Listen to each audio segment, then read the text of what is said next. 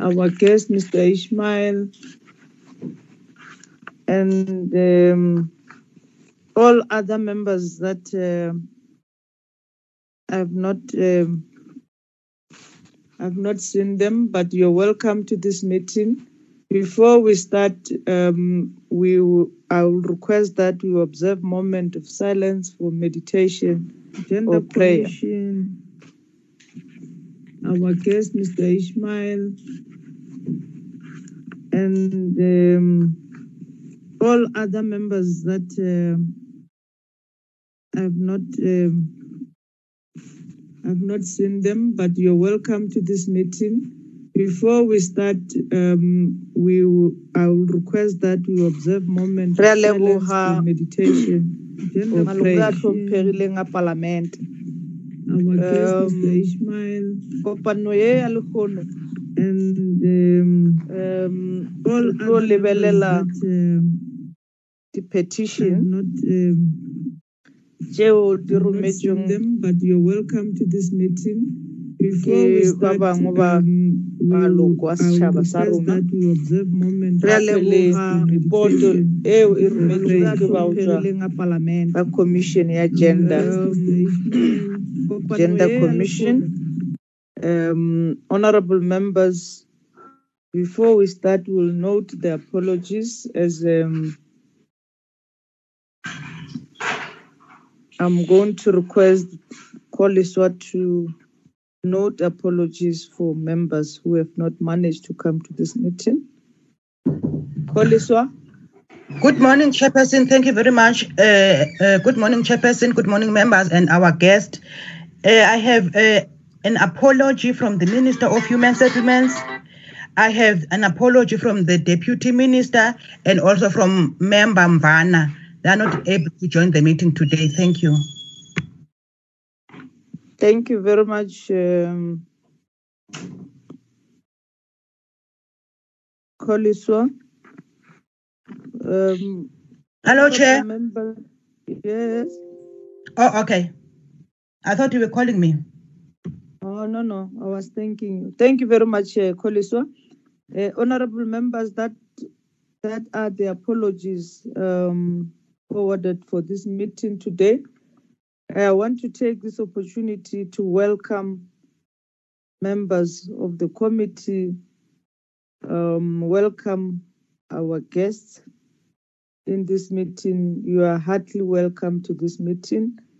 Um, our agenda, as I've indicated, that we have the report from the Gender Commission, which was referred to as uh, by the Chair of Chairs. Um, I'm going to allow, we've invited the Gender Commission to be part of this meeting. I'm going to allow them to talk to their report and then members of the committee will interact with that report. Um, uh, Gender Commission.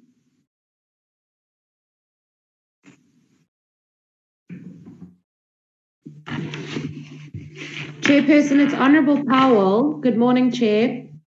Morning.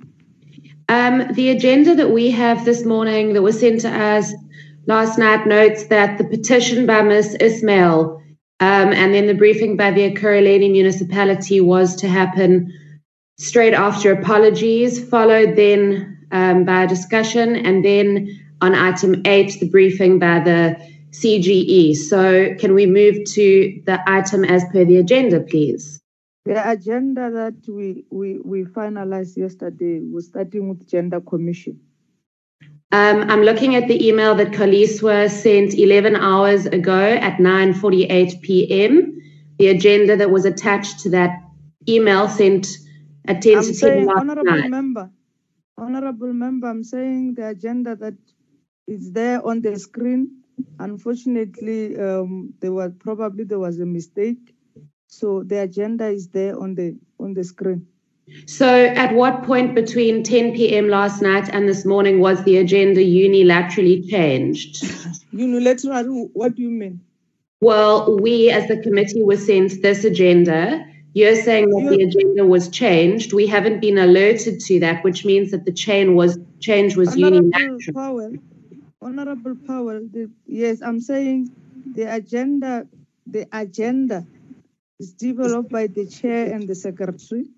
And unfortunately, the, the secretary has uh, forwarded the agenda, uh, which um, I have, what I have confirmed is the one that I've seen here. Probably But I'm- that's why I'm Chairperson, it, it can't be the case that between 10 o'clock last night and this morning, items have been removed from the agenda. Honorable member, we are not going to debate the agenda. Unless if you are saying you propose that we change, you can change the agenda because you have as members. If you want to change the agenda, suggest that can we change the agenda? The agenda is on the screen, honorable member. Look at the screen.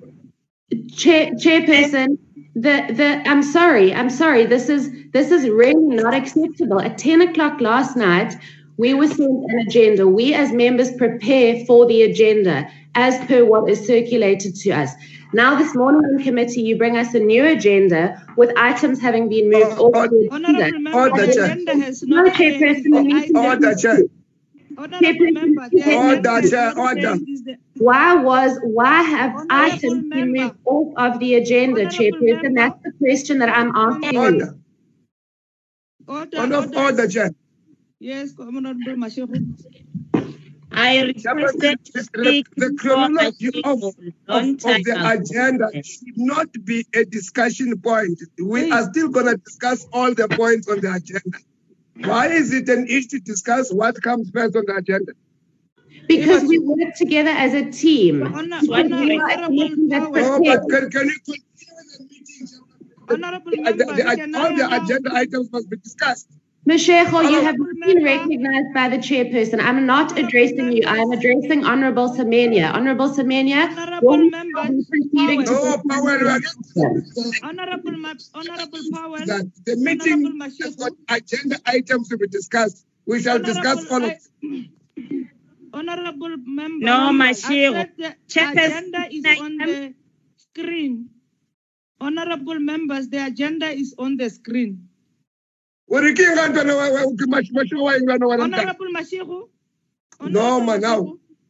Honorable No, I don't have time for Mashiro because Order, you, man. Honorable Mashego. Do you think I've got time for you when I'm telling no, I don't have time for you at all. Mashego. I don't have time for you either, man. What, what do you think Time I for will? Spanish people. Mm. Honorable members. I don't have time for you we either. Proceed with our meeting. Clownish, Honorable, can I invite one the Gender Commission to present the report? procedures. I don't have time for that. Chairperson, can I come in? We don't. I, I, I- I can't listen to you. all I don't have time for you. Why must we Chair? listen to you when I'm telling? Why? Why do you think you must be listening? Because I've got the right. Mashego. Been voted But, by but you- the. you- why do you think others don't have right like you are? I've got the Why, why, right. why do you give yourself right that others don't have? Chairperson, can I You come must in? never think have this is a, is a meeting of, of, of, of Honorable fools here. No, I don't like this thing that, that, that thing people must Can be I taken be advantage recognized, please? Honor- Honorable Mashego, please, please, can we proceed with our meeting? Can I be Honorable Mhlala, recognized? Okay, thanks so much, Chairperson. Uh, uh, the other thing before I go, Representative, you want me to listen to Mhlalo has got no time for other people in a I meeting? don't time for you because Must, you it- must she be listened by who? people are talking. Mm. No, you, you Honorable I, I Mashego. must not be listening If you either. You want to don't have time listen to other me, people. We don't if you have don't either time to for you. Point of We order. don't have time Honorable you. if you want listen, leave the meeting. If somebody says to me, Honorable it's not time be in a meeting, I don't have I, I, honorable members, can we listen to to to one one another? Uh, Chair, we're, we're- delaying ourselves in this meeting. Chair, let me, time. I've noted Honorable Mushala. Honorable Okay. Mushala. not Chair, before I go to the agenda, uh, I, I, I- don't, I, I'm, I'm not sure whether I heard very well that the minister is not part of the meeting today. There's an apology. If, uh, Minister, has got- Minister has got an, ap- an apology. There is an NEC meeting that is sitting of the African National Congress. And the deputy minister, both deputy ministers, they are sitting in that NEC. so now we must, uh, we, we, We are proceeding with the meeting. Yes. But going forward, uh, uh, Chairperson, we said we, we we talked about this issue I think last week or on on Tuesday. The minister is always not in the meeting. For me, I, I suggest that we don't even accept the, the apology of the minister. I, I understand. We the- are, we are going to accept the apology of the minister because. Don't interject. Don't interject me. You must wait. You are the chairperson. Allow me to talk, and then from there, don't make a debate. If you, if- no, but you are interjecting me. I'm still speaking. You are responding. I thought you are finished. No, I was not done. I was still speaking. Fi- Finish, finish, honorable member. So I'm saying the apology of the minister must not be accepted. It's been several meetings, not the minister not coming to this meeting. Every now and then we are given a- an excuse. So I, I suggest we don't accept the, the apology of the minister. Thank you. And with regards to this uh, issue of the of the agenda, I don't think we must discuss this. We have received agendas in emails. So uh, w- w- were we misled or what? Let's bring the agenda that was on the email that we received this morning or later last night on the screen and work. Thank you. So you, you, you have your agenda. I've got the agenda that I've received. I put. I'm but the that chair- one's yours. Honorable- That one yours. Chairperson, it's Honorable Powell on a point of order. As, as the committee. That agenda is yours. You know, it's yours alone because you did not send it to us. It's your agenda. Members, Please bring the agenda that you sent to men, members last night here on the the screen, and agenda, then we move forward. Thank you. Chairperson, it's Honorable Powell. We've got officials from the committee who was sent the same agenda as us last night. Chairperson, time- uh, Member Tseki, can, can I comment, Chair, please? Okay. Chairperson, Thank you. Uh, Honorable Rebecca is right because the minister is. Honorable. Uh, Can we speak, Honorable- Chairperson? Noted Honorable Zeki. Slalo. Thank you, Chair. Thank you, Chairperson. I. Uh, Chairperson, I think uh, we note the uh, refusal to accept the apology from Member Mushala. It's noted. I accept the apology of uh, the Minister. Secondly, Chair, on the agenda, indeed, uh, Xa sibuka lapho. Ibisi ba- member member Powell is correct, but uh, if uh, the chairperson and the team have seen it fit to reprioritize the agenda, uh, I support the items as presented by the chair, noting what excuse me, noting what member Powell is saying on the agenda that was sent yesterday. Thank you, Chair. Thank you very. Chairperson, Honorable Powell, will you recognize me? Honorable, Uh, honorable, I I second, the- honorable um, Tafeni. It's Shelly Mukhotu, Chairperson. Oh, okay. I thought it's Tafeni. Honorable Shelly Mukhotu. Okay, Honorable Shen. Eh, Chairperson, I think it will only be fair if you present eh, that agenda on the screen and you ask us as members if we adopt the agenda or not, to, so that you involve us. If uh, we are not going to accept it, then we'll tell you that we are not accepting it because we were sent uh, an agenda last night. But if we are going to accept it, we'll, ac- we'll adopt it now. Thank you, That- Chairperson. That's what I was saying. Honorable. That is what I'm saying. That I've, that is what I've said, Honorable Mokotu. I've said, Honorable Member, the agenda is on the screen. Can we talk to the agenda? And and the first item would be the the, the gender commission. So can I and Comrade Zeki says, Honorable Zeki supported the agenda. Can I get the second? Chairperson, the issue of, of the minister. The No, no, we'll come back.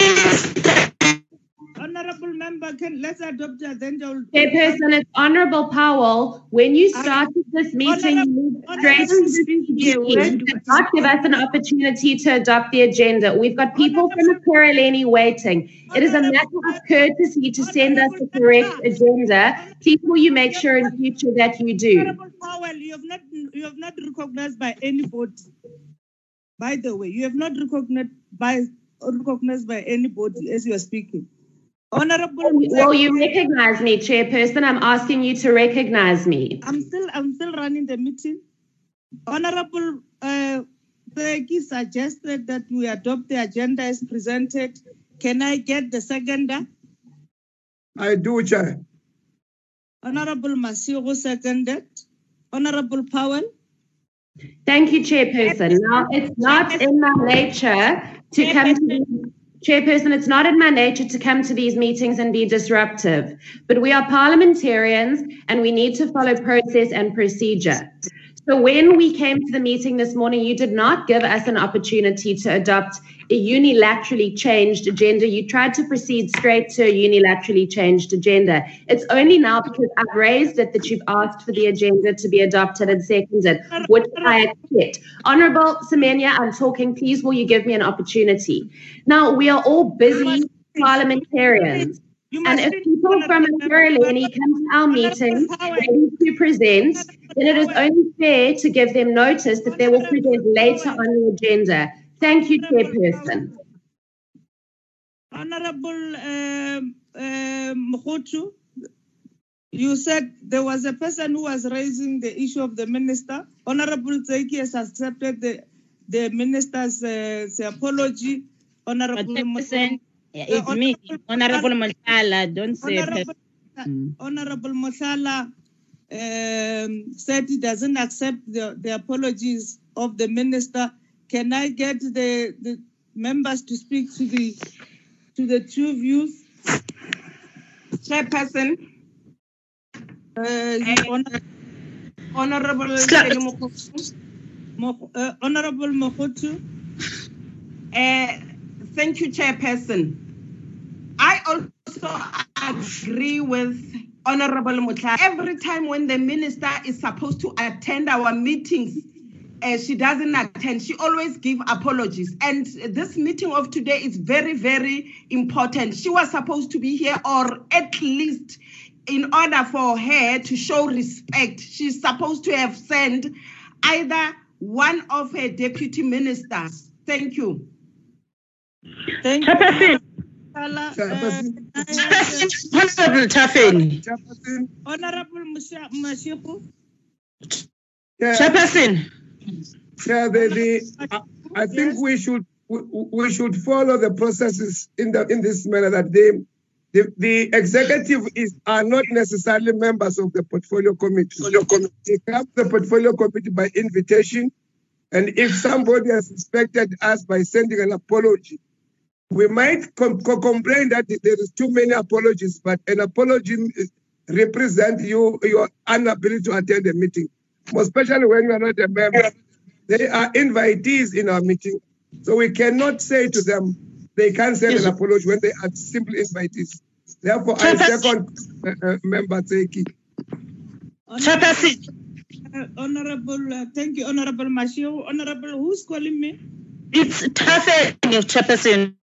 Okay, but I've called you earlier. but you're not here. The minister is not taking us serious. Why the minister is not in the meeting, but the, the, the meeting is the is the, is the, is the, is the department yakhe.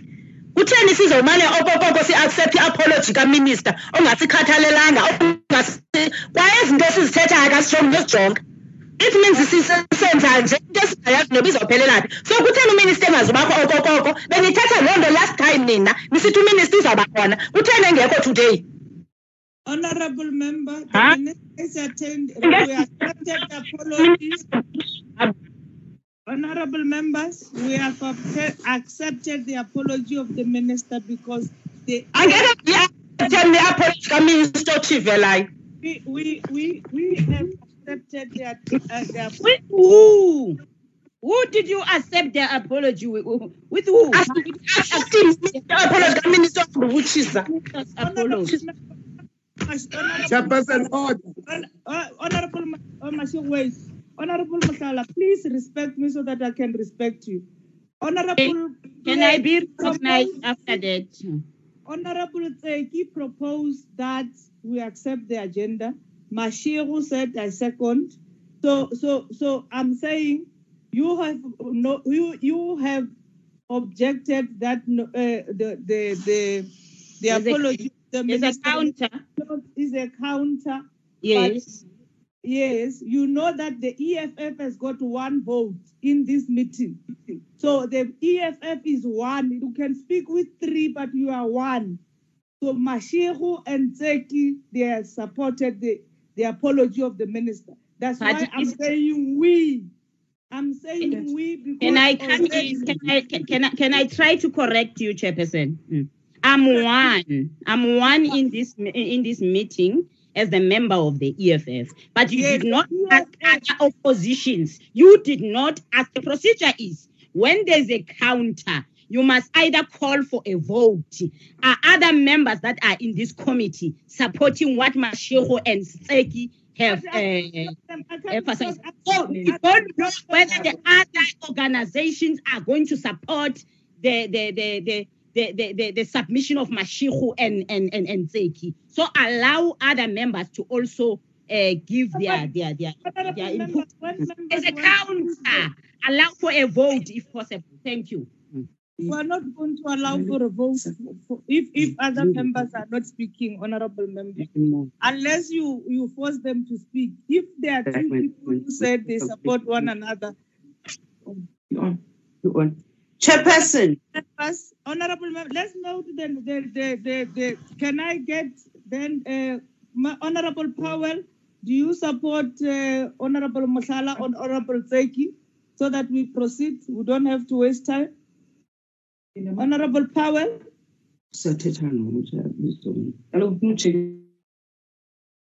Honorable Powell? Honorable Sikwai, are you in the meeting? I'm in the meeting, Chairperson. It's Honorable Powell. I've been trying to. I've been trying to speak. Chairperson. Chair, can you hear me? Yes, Honorable. I have a network problem. I've been trying. Chair, I think the, the, the, the issue that you are raising now, uh, Honorable Tseki is saying he supports the apology of the minister. I think those that are support perhaps should be able to raise their hand because That, the that's, that's what the- Honorable Sikwai, that's why I'm- Yes. I'm saying there is Mash, Ma, Honorable Mashiru has seconded. I've requested Honorable Powell to comment. Okay. Uh, didn't do that. Okay, well, Honorable Semenya, if I may comment then, this was an issue. I, I am on the floor. Powell. Okay, Honorable Powell. Hon- I'm on the Honorable, Can I speak? requested Honorable Powell to comment.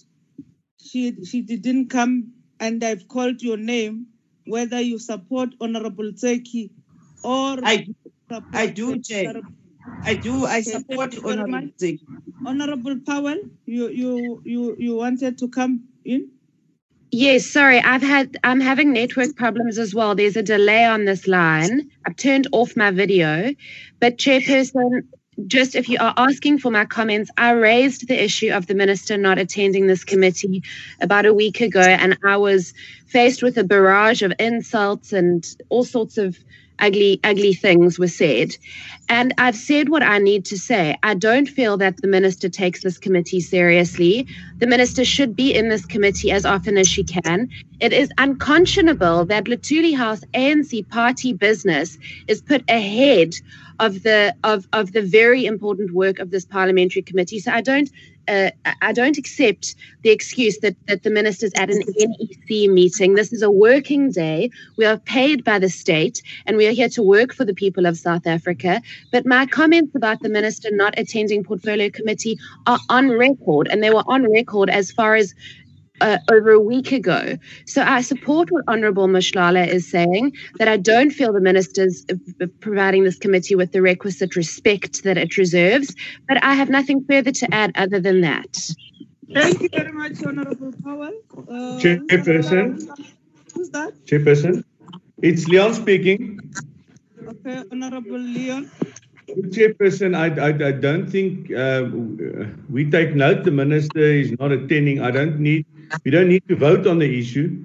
Uh, I, I, I'm very much disappointed. We discussed it last week where the minister does not attend the meetings insofar that I ask you to summons the minister to the next meeting on, the water and sanitation issue. So, so it's with regret that I've got to take note that the minister is not attending this meeting. Um, but because it now becomes the, a norm that the minister does not attend these meetings, uh, and uh, she really doesn't take this committee serious. So uh, I, I, would be very much worried if I were you, chairperson, that um, the minister is uh, is really not uh, really interested in what is uh, going on with with this committee and, and, what is going on in the country, where we've got to deal with issues. Um, by the community, and, and the minister is just not present. Thank you, Chairperson. Honorable, thank you, Honorable Leon. Uh, Honorable, uh, who's who's who's in the meeting? Poliswa. Hello, Chair. Yes, who's in the meeting? From where, Chairperson? The members. Yes, uh, those that have not spoken. Chair, Chair, I'm here, it's like, but I've just joined. Okay. No, no, Honorable Thank yes, was, uh, we're discussing, uh, there was the two views on the acceptance of the minister's apology. The, when we started, we indicated the minister has given apology, both the minister and the deputy minister, because the NEC of the ANC sitting today, uh, they've given an apology because they are members of the NEC. And, and Honorable Masala supported by Powell and Leon. They say they don't support the, the, the, the apology. On and Nancy, they support the apology. So we we are, we we getting members to support the apologies. Unfortunately, we have to do, to do that so that. Oh, okay, Chair. Yes, ma'am.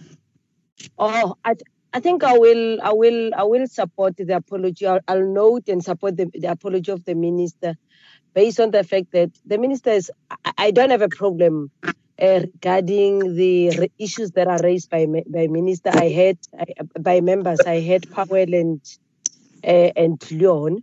I don't have a problem with that. But going forward, I think the minister must deal with that uh, with her office. But for today, I I, I support the. Um, uh, apology of the minister based on the fact that minister is, is also have a responsibility politically um, to run the affairs of this organization chair. So I think we must note that, and especially today's agenda, I don't think that that does need the presence of the minister. Dealing with other issues that can be administratively be um, processed by administrators or officials within the department.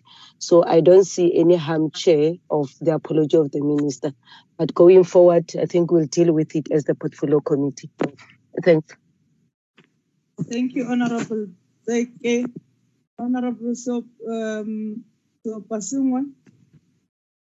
Um, good morning, Chairperson. Um, I understand uh, the the apology of the minister because I don't think the minister is in Bahamas or somewhere on holiday. The minister is a responsible politician. So as much as we raised the issues last week, but he she would not deliberately not stay stay away from the meeting. So can we agree that um, in the next meeting let's make sure that we, we, we, we, we, we talk to the minister that she must attend the meeting. It's allowed that the minister sometimes would not be available for meetings, and as, as, especially when officials are there. And I don't think we need to waste time to discuss this thing further. So I agree with everybody who says that let us have the meeting continue, and then we'll see the next meeting that the minister attends. That's it. Otherwise, we're wasting time. Thanks, sir. Thank you, honorable members. Therefore, the majority accept the apology of the minister. Um, we, we let's we will then proceed with our meeting. Honorable members, I want Chairperson, Chairperson, can I finish, honorable member? yeah, afterwards, can you please uh, recognize me so that we can close this issue?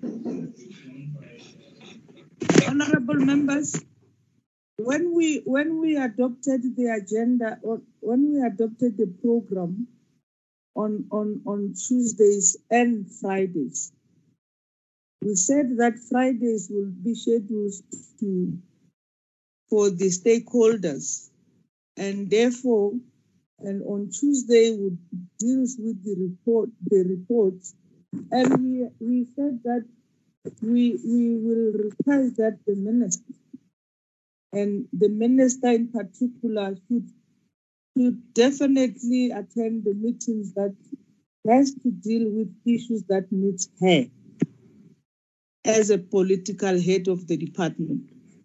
And and and with Fridays because we are we are, we are dealing with the with the with the uh, stakeholders we will anybody who can be able to respond delegated by the department to respond to the issues should should should should be allowed to to to attend the meetings and i don't want us to conflict the issue of of of tuesdays and when the issues were affecting the minister directly and the issue of the stakeholders and club them together as if we we we we, we didn't agree from the beginning. We have agreed in this meeting when we, we start from the beginning of the term that when we adopted the the, the Tuesday and Fridays because of the of the huge uh, of the huge um, uh, uh, portfolio committees.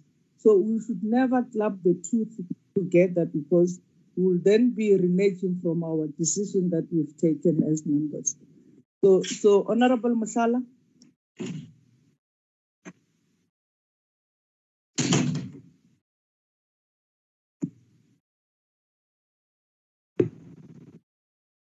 I requested to be recognized if possible.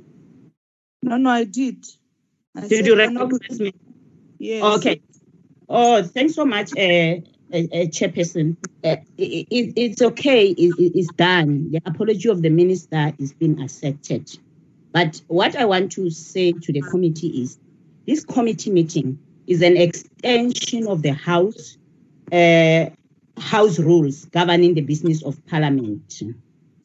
So, when we were voting, the um, honorable normally in parliament they ensure that they don't allow members to come in uh, when we are voting. But you did not allow you did not do that. Honorable coney and honorable Tseki came in when we were voting and they were accepted in the meeting. So it's an extension of the of the of the house rule this committee. So the rules that are apply, applied uh, the rules that applies in in the in the house they must also apply here.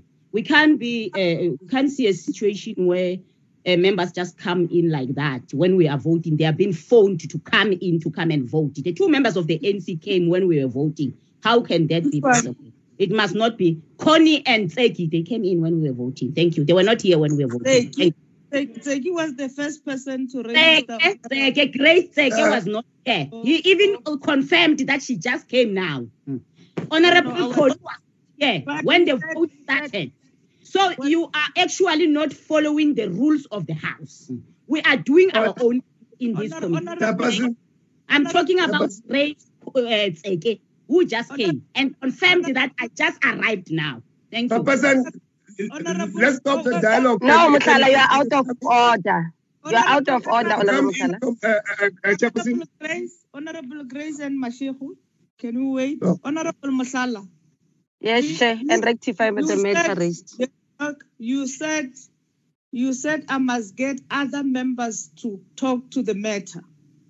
I'm saying the majority says we have not voted because if you vote, we'll ring the bells and the procedure will follow.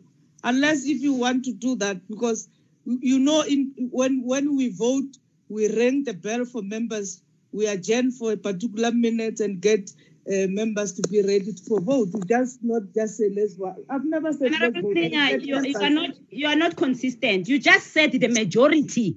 This is you. the majority Said people. the matter is closed. The majority have supported.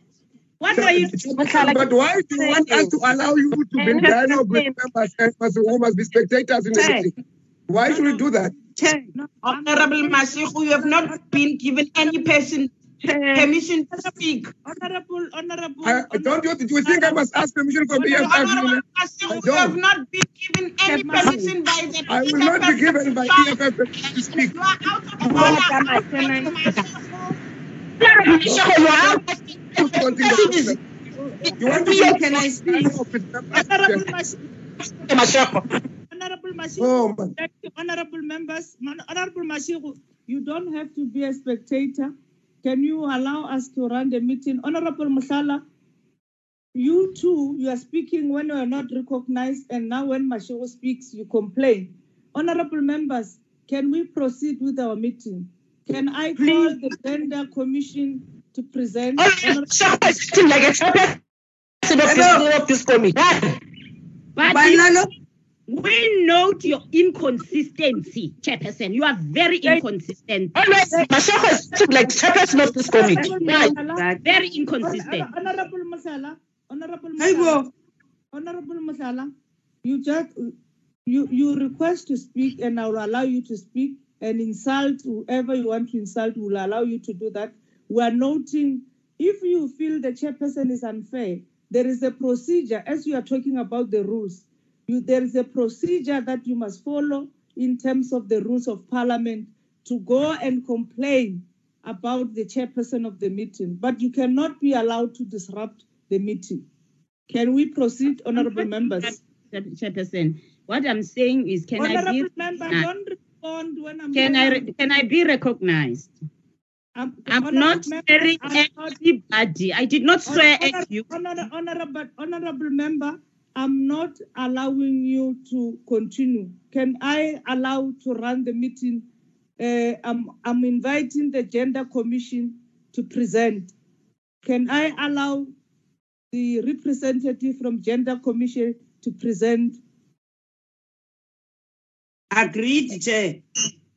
Can, can honorable, honorable, uh, honorable Agreed, members, Chair. let's welcome the, the gender commission to present. Gender commission. Thank you very much, uh, Honorable Chair. Um, th- thanks to you, um, and um, I greet you this morning and uh, the honorable members um, uh, of the um, Portfolio Committee on on Human Settlement and Water and Sanitation.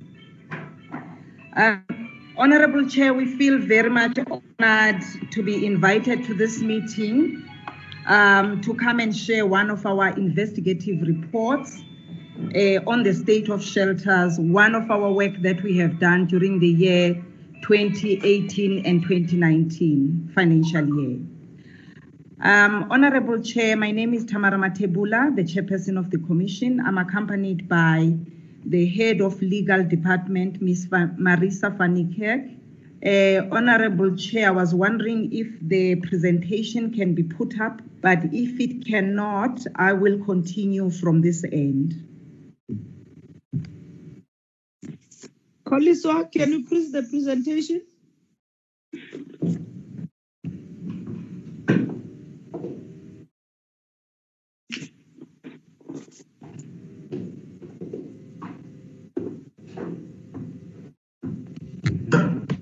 Can you see the presentation, Chairperson? Yes, I can see it. Thank you very much, uh. Thank, thanks a lot. Um, just to start with the presentation, I was invited this morning to come and talk to the um, report on the state of shelters in South Africa. And uh, we can move to the next slide, please. I think by way of introduction, I just want to indicate that the Commission for Gender Equality, um, I think previous slide, you have moved a bit fast. The Commission for Gender Equality is an independent statutory body um, that was established um, in 1996, and the commission is mandated to promote and protect gender equality. And we are doing this looking at the public sector, the private sector, the civil society, and we draw most of our mandate from the CGE Act number 39 of 1996 as amended. And the powers that we draw from this eh, are the powers to actually make sure that um, we evaluate policies, we evaluate practices of organs of state at any level. We evaluate those policies and practices at, of statutory bodies.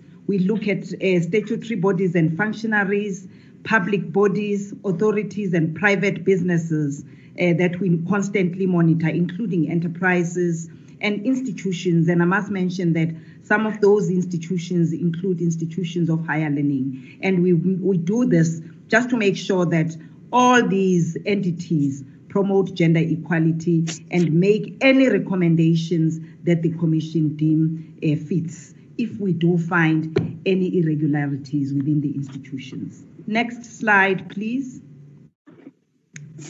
Um, I think whilst you're putting the next slide, um, yes, as I indicated earlier, uh, honorable members, and uh, through you, Chair, we indicated that this work was done during the financial year 2018 and 2019, and the Commission undertook this systemic investigation into the state of shelters in the in the country, so that um, we can look at how uh, the GBV survivors are actually accommodated in these shelters.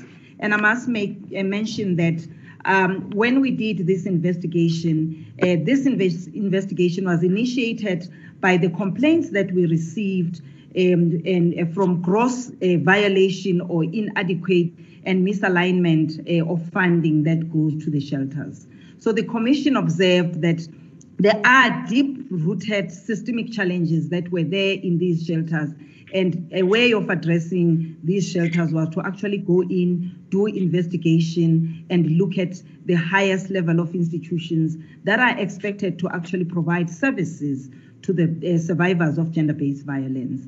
And, and as such, we then decided that we will develop a report. And this report actually made this particular recommendation that we must uh, call for public investigative hearings during the financial year 2018 and 2019. So, in doing the hearings, what we normally do, we normally call the heads of the nine uh, provincial uh, DSDs, which is Department of Social Development, because they are the ones that are providing funding to the shelters.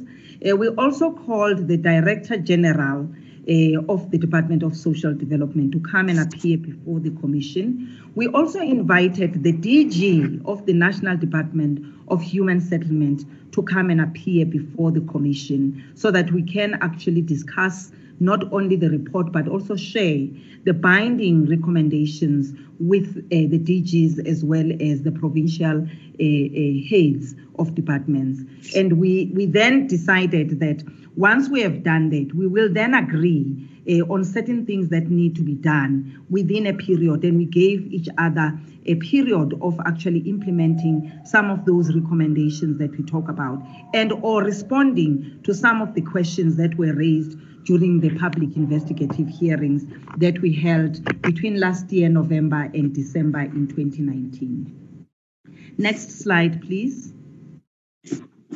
Um, I think against the backdrop that the commission held these investigative hearings, what we did was to make sure that um, we um, call these departments, especially uh, apart from the Department of Social Development, the Department of Human Settlement, we also felt that it was critical that we invite the Department of Public Works and Infrastructure because if we talk about the shelters, the state of shelters, we also wanted to make sure that the Department of Infrastructure, Public Works and Infrastructure can actually make input in terms of looking at a relevant uh, structures that are there that can actually assist if we feel that um, these shelters were not enough in South Africa to actually accommodate a, a, a, GBV survivors. And, and, and I think that was a finding. And we also just wanted to make sure that we speak to them uh, in that regard. We also called uh, the National Treasury, uh, because they actually allocate funding for the departments. We also called the National Department of Labor, as well as the Department of Women, Youth, and Persons with Disabilities to come and appear for us because this is a systemic issue, and I think it actually needed most of the departments to actually come and assist uh, in terms of making sure that we implement uh, the recommendations of the report. Next slide, please. On the findings, uh, honorable members, the following uh, were the findings, and I think I we have then decided to actually put aside all the findings that go to other departments, but concentrate on the findings that are relevant for the Department of Human Settlement, Water and Sanitation. So the commission found the following, that the Department of Human Settlement has over the years received grants from National Treasury, and such grants have been apportioned to Provincial Department of Human Settlements. So that was a finding, that the monies are there. The second finding was that the role of the provincial departments over and above the specific stated um, that the Housing uh, uh, Act um, has not been actually looked at, implemented, and make sure that it actually follows the programs as stipulated in the National Housing Code. I think that was a gap uh, in our findings. The third finding was that the Department of uh, Human Settlement has submitted that it has the latest information on national policy um, development concerning a special housing needs program that would be necessary um, to actually make sure that it complements the work that the National Housing Code was actually stipulating and inviting. And accordingly, this particular program was a program that we actually looked at uh, in terms of making sure that uh, it's implemented um, and it's implemented accordingly and uh, and there is some kind of fixing or constructing some of those shelters for people with special needs and for people with disabilities and all of those things. Next slide, please. Um, as we continue with the findings, I think uh, in terms of the funding that the Department of Human Settlement was receiving, it was confirmed that it was receiving the financial assistance from government, but it actually also relied on the funding that was provided by donors or donations, um, also by private sector credit um, entities. And the Department of uh, Human Settlement also submitted that in its uh, process of sending letters um, uh, to highlight their plight in terms of funding or getting excess funding that will go towards shelters for the victims of gender-based violence. And it also confirmed that uh, the, you know, the, it, it, it will receive a formal confirmation on the basis of the letter that was submitted, whether the funding will actually be given and whether the funding will actually be increased and this funding will be uh, forwarded or it will be rerouted uh, to provide shelters uh, for gender-based violence victims in South Africa. So in, ens- in essence, honorable members, although the Housing Act requires all three spheres of government to promote um, the needs or the housing needs of the marginalized group, the disadvantaged, by unfair uh, discrimination, failure to provide housing needs, uh, to persons with disability. Uh, this we saw it that it actually amounts to some kind of uh, unfair discrimination of the people uh, with disabilities, but also um, uh, members of the uh, LGBTIQA communities. Next slide, please. Further findings, we, we then, then decided that um, the Department of Human Settlement will have to be um, uh, uh, encouraged to proactively conceptualize its role as providing shelters, as well as providing shelters to the victims of abuse and the victims of discrimination against, um, you know, the people that are uh, living with disabilities and LGBTIQA communities. And this needs to actually be clear in the Department of Human Settlements agenda, uh, policies, as well as the strategic plans um, going forward. We also uh, did indicate that uh, the Department of Human Settlements needs to finalize its special needs housing policy because this special needs housing policy was not there and it was not finalized if it was in draft, in a draft form. And the department uh, admitted that there was a disjuncture in uh, between um, the conception of a shelter as well as the issues of shelters that the Commission for Gender Equality was actually focusing on. So, to this end, honorable members, I must mention that the department noted concerns regarding financing structures for emergency and special needs housing. And this matter was going to be one of the matters that was going to be taken forward.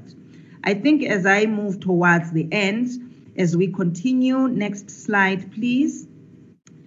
So I think in view of the findings that were directed to the Department of Human Settlements, um, the department had to finalize its special needs housing policy by June 2020. Uh, amidst of the COVID, I know that uh, due to COVID lockdown uh, challenges, um, we haven't managed to actually engage directly with the department with regards to look at how far they have gone in terms of finalizing this special needs uh, housing policy. Uh, and I think this is something that we will be following on with the department. We also indicated that the department should consider a, a, a, liaising with the national shelter movement. And this is one of the NGOs, national NGOs, um, that could actually assist the national uh, department in terms of actually uh, uh, conceptualizing some of the issues that we talked about around the issues of shelters. I think they have their own reports, they have their own issues that they need to look at when we talk about the state of shelters in South Africa. And I think this collaboration will actually make sure that the department gains quite a lot from the national shelter movement. We also indicated that the department needs to submit a draft uh, of special needs housing policy to the commission uh, before June. And this is something that we will actually be following up because we haven't received uh, any of the uh, draft report from the department. Next slide, please. I know I've, I've, i see that the slides haven't moved, but I will continue from this end.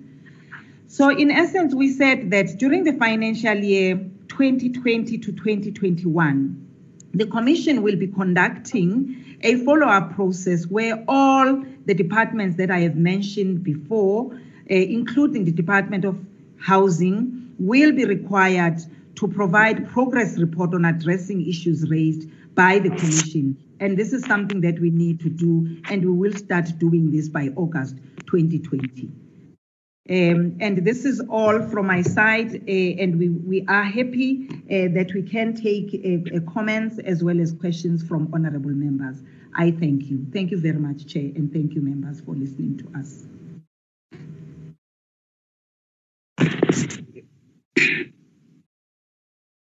Thank you very much, uh, um, Mema Tebula, for the, for the report. Um, Honorable members, that was the report as tabled to, to Parliament by honorable uh, by the Gender Commission, and and before we interact with the report, we will allow the department to talk to the report.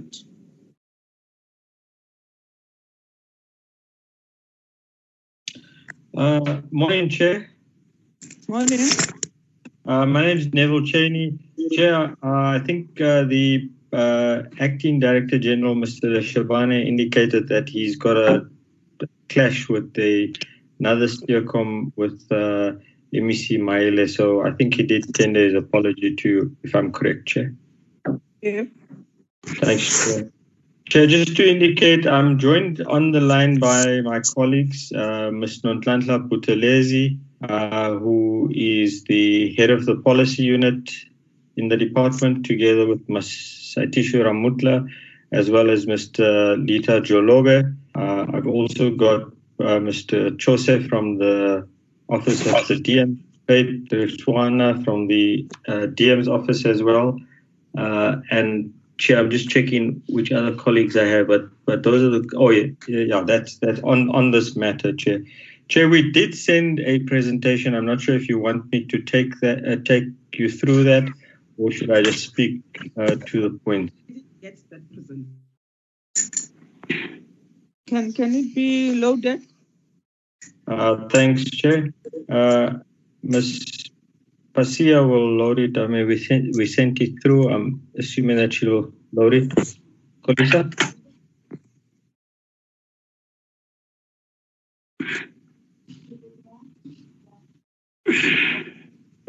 Please note uh, the, your your time, uh, uh, acting uh, DDG. Okay, I will look, Chair. presentation, but in the meantime, maybe what I should do, Chair, is uh, to to uh, just take us through it. Chair, just to indicate, in relation to the the the the, the presentation by uh, the chairperson of the commission, Chair, uh, just to indicate, Chair, uh, we confirm, uh, as indicated by the chair, that we had uh, there were these uh, consultations, there was the recommendation, and just to indicate, Chair, that we have, as the department, uh, undertaken the necessary processes, and I think, in particular, Chair, if if members of the portfolio have, I'll go to slide two. Just gives an indication of the purpose. Uh, point uh, the third slide gives a background uh, and chair then with your with your permission i'll then ask for the uh, for you for for us to go to slide 12 uh, chair just to indicate chair what we did was after the report was uh, was was provided to us we circulated to all provinces metropolitan municipalities the South African Human Rights Commission as well as SALGA for comment and advice. Uh, and and and as we've indicated, uh, there are various documents that we've provided, and and those annexes have been provided to yourself. We hosted a workshop on the 15th of January uh, with a view to, to to contextualize the issues and find resolutions. Unfortunately, Chair, that uh, there was no uh, representative at that meeting. Uh, uh, from the commission. Uh, Chair, just to indicate uh, on the on the recommendations which are on slide 14, uh, Chair, we in relation to the national shelter movement to discuss the proposed policy guidelines and other related matters. The delegates delegates of the national shelter movement were invited to the January 2020 workshop. the second point was around the question of the finalization of the policy by June 2020. Chair, we must just indicate we are finalized, uh, finalizing the comments and a virtual process uh, will be undertaken to the, uh, the policy by August 2020. Uh, and included in that will be an outcome of set detailed implementation guidelines. What that will then do, Chair, is to allow us as the department to then take that for approval to MINMEC uh, as well as National Treasury and then allow for the funding uh, that is allocated to either the provinces or metropolitan municipalities in terms of the USDG or HSDG to be utilized for the provision of shelters as, as per the recommendation of the gender equality. Uh, Chair, we must also indicate uh, that we are undertaking a consultation with the Department of Social Development because, in terms of the uh, adjusted budget, uh, you will be aware and Parliament's aware that there was monies that were set aside for the provision of shelters, particularly in relation to uh, the issue of gender-based violence and its consequences. Uh, Chair, I, I, I, didn't, I, I neglected to, to, to raise the point that there is no, uh, I mean, I think that the, the department uh, from, from administration together with the minister, we fully support the recommendations of the Commission of Gender Equality. Uh, and there's a commitment from our side to, to, to make sure that, that, that the issue is addressed. Uh, in addition to that, uh, one of the issues that we will be raising as well as part of the policy is the responsibility of the Social Housing Regulatory Authority in terms of its social housing policy to be able to undertake that process.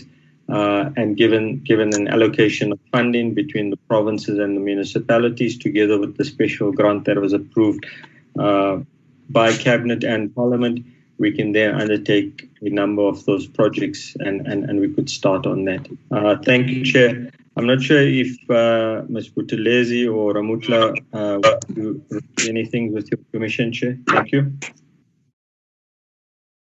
Okay, Mr. Ramutla or Buthelezi? Good morning, Chair and Portfolio Committee members.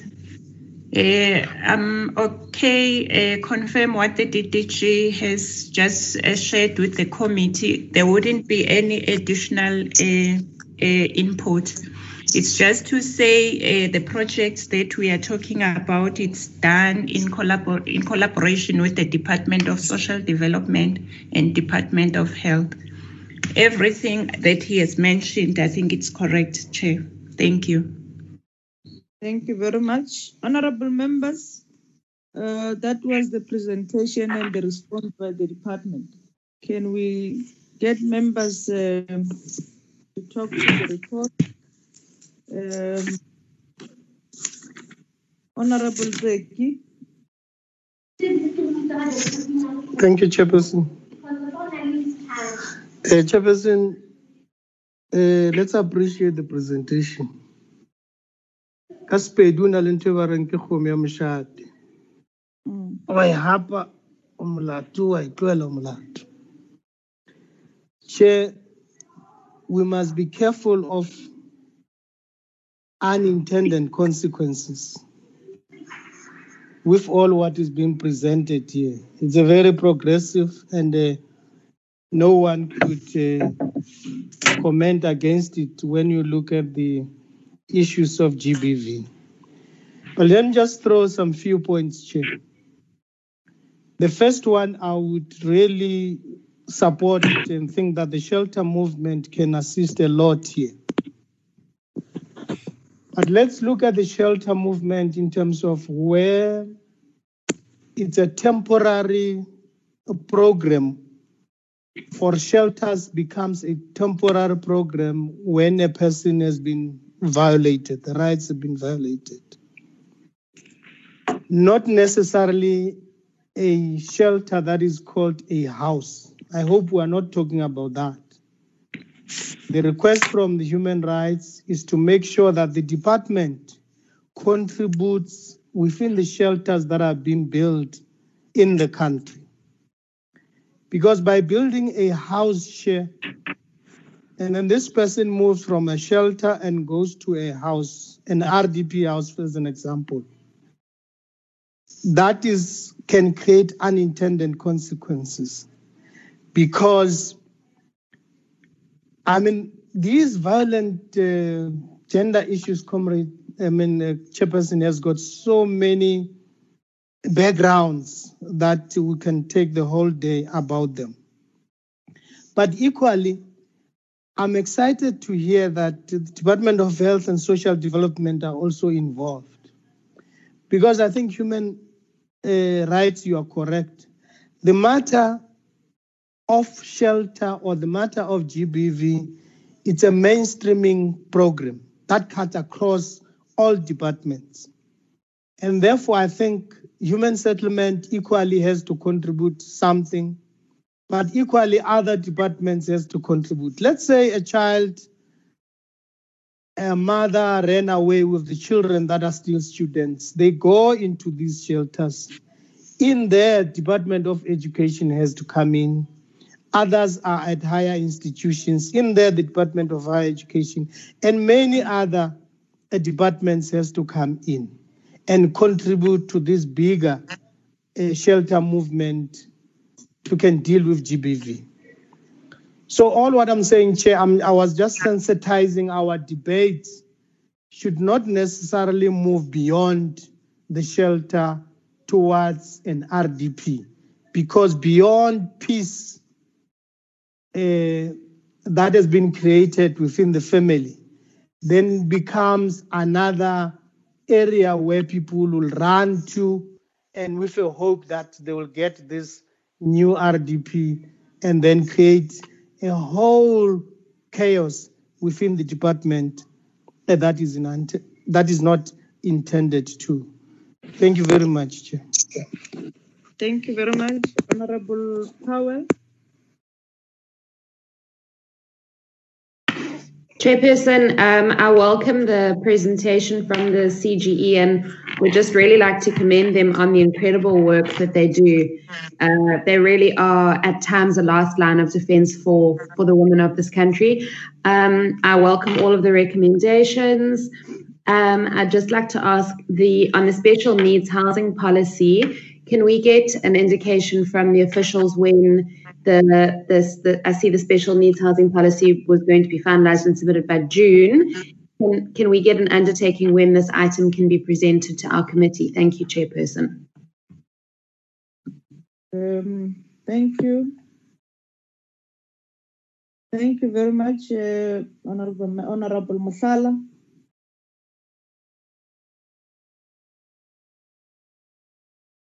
Honorable Musala.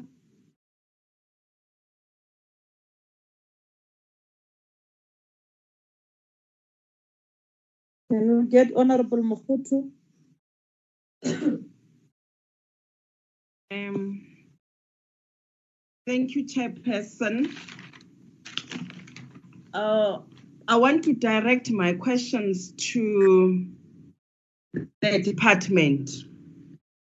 Does the department have a comprehensive policy and plan in place to address the problem of lack of transitional housing for domestic violence survivors who are ready to leave the shelters, such as Khanyisa victim centers, but cannot return to their homes or do not have anywhere to go? And then another question Does the department have a budget for the transitional housing for the domestic violence survivors who want to leave the shelters. And again, is improving the quality of shelters not the department's mandate? That's the question that I'm asking the department. If yes, why are shelters such as Khanyisa victim centers and KwaNobuhle not provided with adequate security? Does the department have a record of shelters for victims of GBV? Uh, another question, why has the department failed to utilize additional grants or allocation from National Treasury, which have received, which they have received over years to provide security to shelters and also build transitional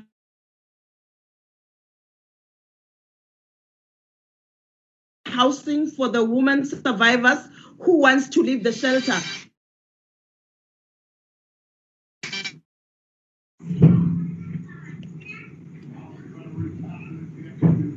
Shirley.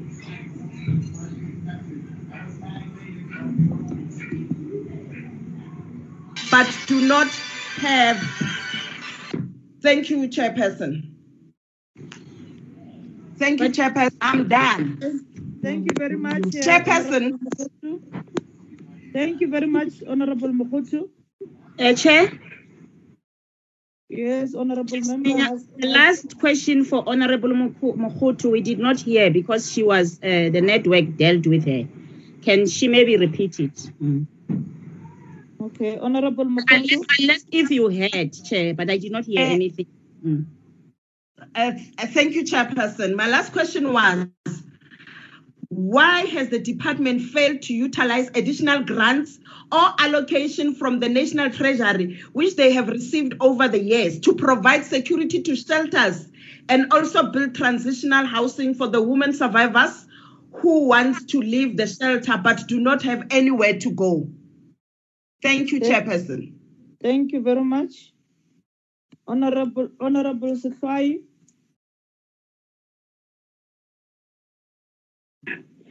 Thank you, Chair. Good morning, everybody. Uh, thank you for the presentation, um, Gender Commission.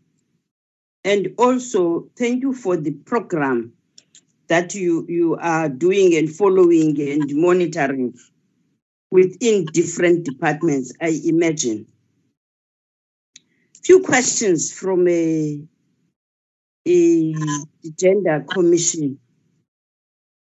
Perhaps the department will also come in. It's important that we understand your definition of a shelter. What is a shelter against a house? I'm raising this because of the issues that have just been raised by members. Because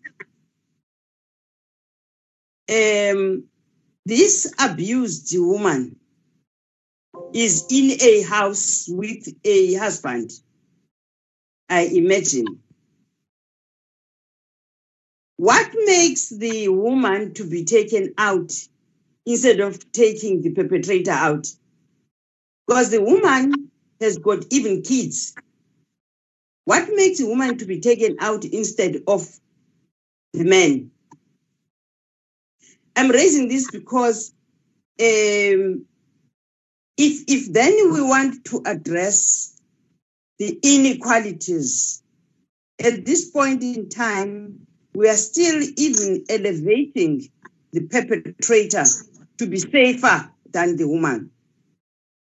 That's where the issue of a shelter vis-a-vis the house comes in. Perhaps the Gender Commission would uh, need to assist us on that. I, I, I hear that you, you had programs that needs to be presented to you by the department. I would imagine that you, you, you are part and parcel of the COVID-19. Many things are not moving the way that are supposed to be. For instance, you say you are awaiting a report, a progress report in August 2020. Maybe the department they would need to um, assist you on that. I'm happy to hear that there's a shelter movement. Um, perhaps can you clarify to us what is the role of the shelter movement and also the, um, the partnership with yourselves as a, a gender commission? A, a gender commission. I, I, I, I, I'm fine, Chair. I just wanted clarity on those particular issues. Appreciating the presentation made by the uh, Gender Commission. Thank you, Chair. Um, thank you, Honorable Sky. Honorable Person.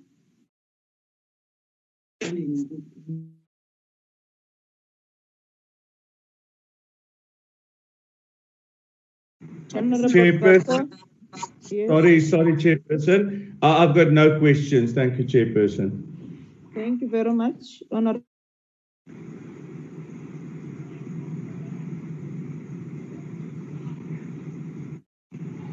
Honorable. Honorable Musala. Oh, okay. Thanks so so so much, uh, Chairperson. The Domestic Violence Act 1998 places an obligation on members of South African Police Services to provide specified services of victims of domestic violence. These services includes referring and transferring women to shelters. Sorry, I'm having The Act uh, is, however, silent on whose, whose statutory duty it is to provide and fund those shelters. Should the Commission of Gender Equality not look at this gap in the Act and amend accordingly to enforce and mandate specific department to undertake and ensure accountability? Number two, could the Commission of Gender-Based Violence comment whether there are there is a legislative legislative provision for regulations of shelters for victims of domestic violence? Thank you.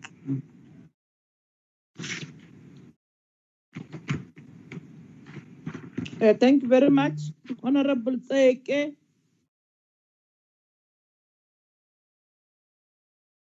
Chairperson, thank you very much. And uh, let me appreciate the um, presentation by the CGE. I know and understand that um, they are doing a lot of work um, with the limited budget that they are having. Uh, I know one of the things that they are complaining about is the budget allocated to the CGE, which is less than the mandate um, given to them. So I therefore appreciate the work that they are doing. And secondly, Chair, on the um, on the issue, one uh, question I wanted to ask have been covered by Mam Sihlwayi to say they must define the, the the the and clarify us on the on the shelter vis-a-vis the the houses that they want to allocate to the victims of GBV, because to my understanding, Chair, the the centers for victims of GBV are funded by social development department of social development not by department of women settlement chair. So we want that clarity maybe just to understand it better. And secondly chair um, on one of the slides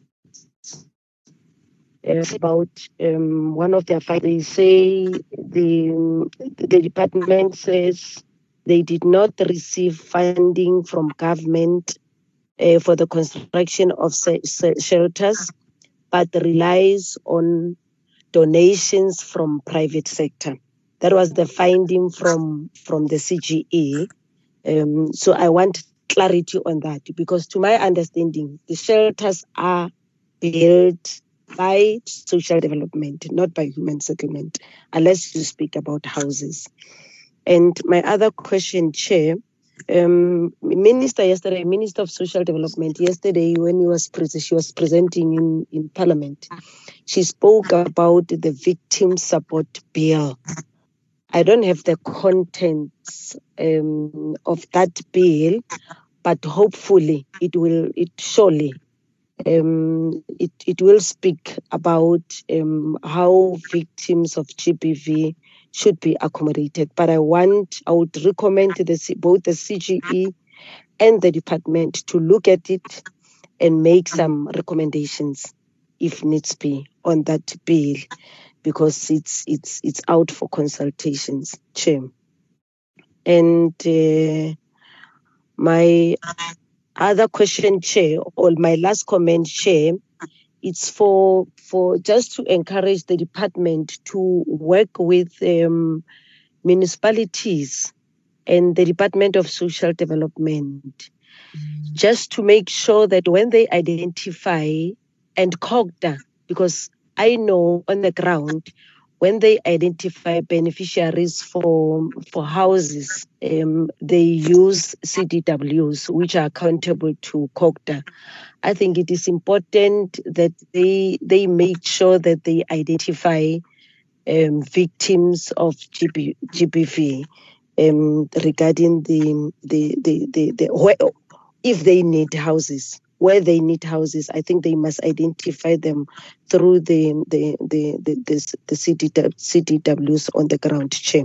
So I think those are my input. And the lastly, it's on the special need housing policy as raised by by Powell, Honorable Powell, to say let the department give us a, a brief on when are they going to present to Parliament or when are they finalizing uh, the matter, as it was true for in June this uh, this year. Thank you, Chair. Thank you very much, Honorable Mashiko.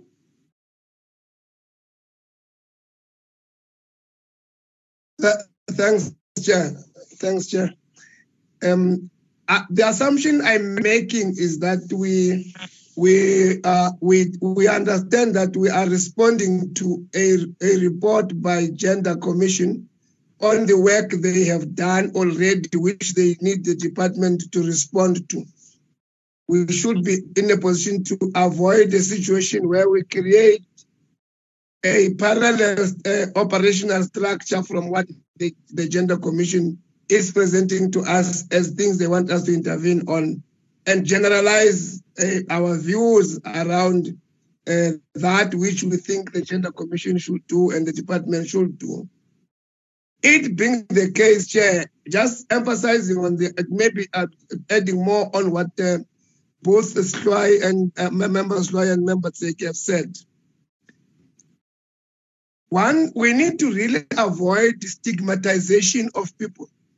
Because once you create a, a, a village of people living with disabilities, and you, you, you, you, you might create a situation unintendedly where people are stigmatized for having been uh, either been uh, violent, uh, involved in, viol- in, in this abuse, or people with a disability being, being identified as a village of those without, without, without not necessarily being intended to, but the, the, the repercussions might come to that point. But also, I think what we need really to emphasize is what is it that we want to see as a shelter? If it is a shelter which is um, done for purposes of people that are going through a process which is time framed, and it is it, it is better. But if it is a shelter that is becoming permanent, as Member Mkhut was saying, that there is a, a permanent shelter where people will, must sit there, and for them to move out is when they get a new place to stay. Um, th- then it is a home. It is a home rather than a, a shelter. Um, um, but I think that the, the, the, the, and I think Um- Umam is saying that if you are in that particular situation, what is the plan to move out of it? It is no longer the problem we're, we're, dealing with, wherein a person has been raped today and is taken there to go and be worked through to be to to to, to, to be cancelled and so forth and go back. And the point that uh, if it is a gender-based thing we're talking about, not a women thing, because there is a situation where men can can also be victims of these processes. And, and as Umam Sihlwayi was saying, that uh, what is it that makes us believe that where there is violence in the house, only a woman must leave? What if it is the man who's supposed to leave because he's the one who's violent? Uh, but the, the, the, the, the, rent of the matter is that he, he might come back later. Then, then it, it, it, it has got a ripple effect, Chair, that the, the, the, Department of Police, the Police of Social Development, should see to it that if a man has been moved out of a, a, home where he has been seen to be abusing women, he, he is not, uh, he does not have access back to the house. So the police must come into the fore. So, so to me, what what the, the, the commission is, is is talking about is that we need to see to it that these shelters are everywhere where the possibility of the of the abused people um, uh, can be found. But when you say there's a shelter for people with living with disability, then that's that's a challenge because um, um, it is no longer a shelter. People, yeah, of course, disabilities differ. There are disabilities that people are made, people can't walk, people can't, they, they, they need to be taken care every day. Then it is a home. But a, a shelter should be the one that where you go, come in temporarily for purpose of, of counseling and, and, and working with the problem, and you go back to your normal life. And that normal life might be might be your house or might be home where you and that specification of and a home should actually be made very clear by, the, by both the department and the, the commission. And then we, we, must have a plan of how, we're going to work with it. And the department is being co- compared by the commission to have that plan clearly you know, that we can oversight them on, that you can see to it that it is done in, in a proper manner. But otherwise, if to, me, I think there is now starting to be, have a relationship between the department and the commission. Let, let, let's let's uh, uh, uh, encourage that relationship to continue in order for the commission to keep on uh, oversighting the department on these matters. Thanks, Chair. Uh, thank you very much, uh, uh, Honorable Mashiko. Honorable August.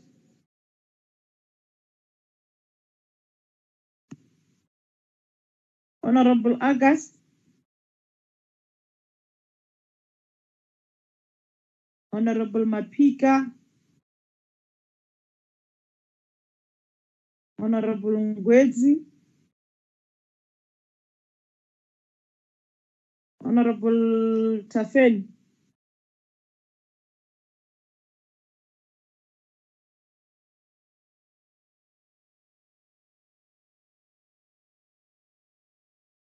Um, okay, let, let me um, ask the, the, the, the CGE and the department to respond, but before they do that, just to, to add on the on, on the issues and welcome the report and the, the commitment by the department and the working relationship that has been established between the department and, and the gender commission because it's necessary. Chair, Yes.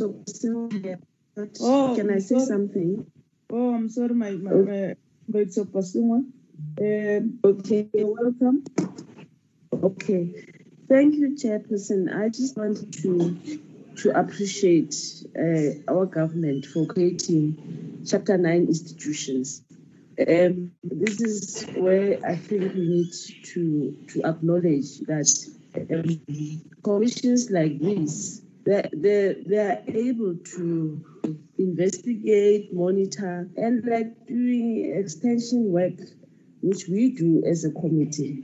We do oversight, and they are also doing more or less the same what we are doing. So regular interaction like this are very important towards what we are doing as members of parliament to do the check and balances of what is happening regularly in our communities.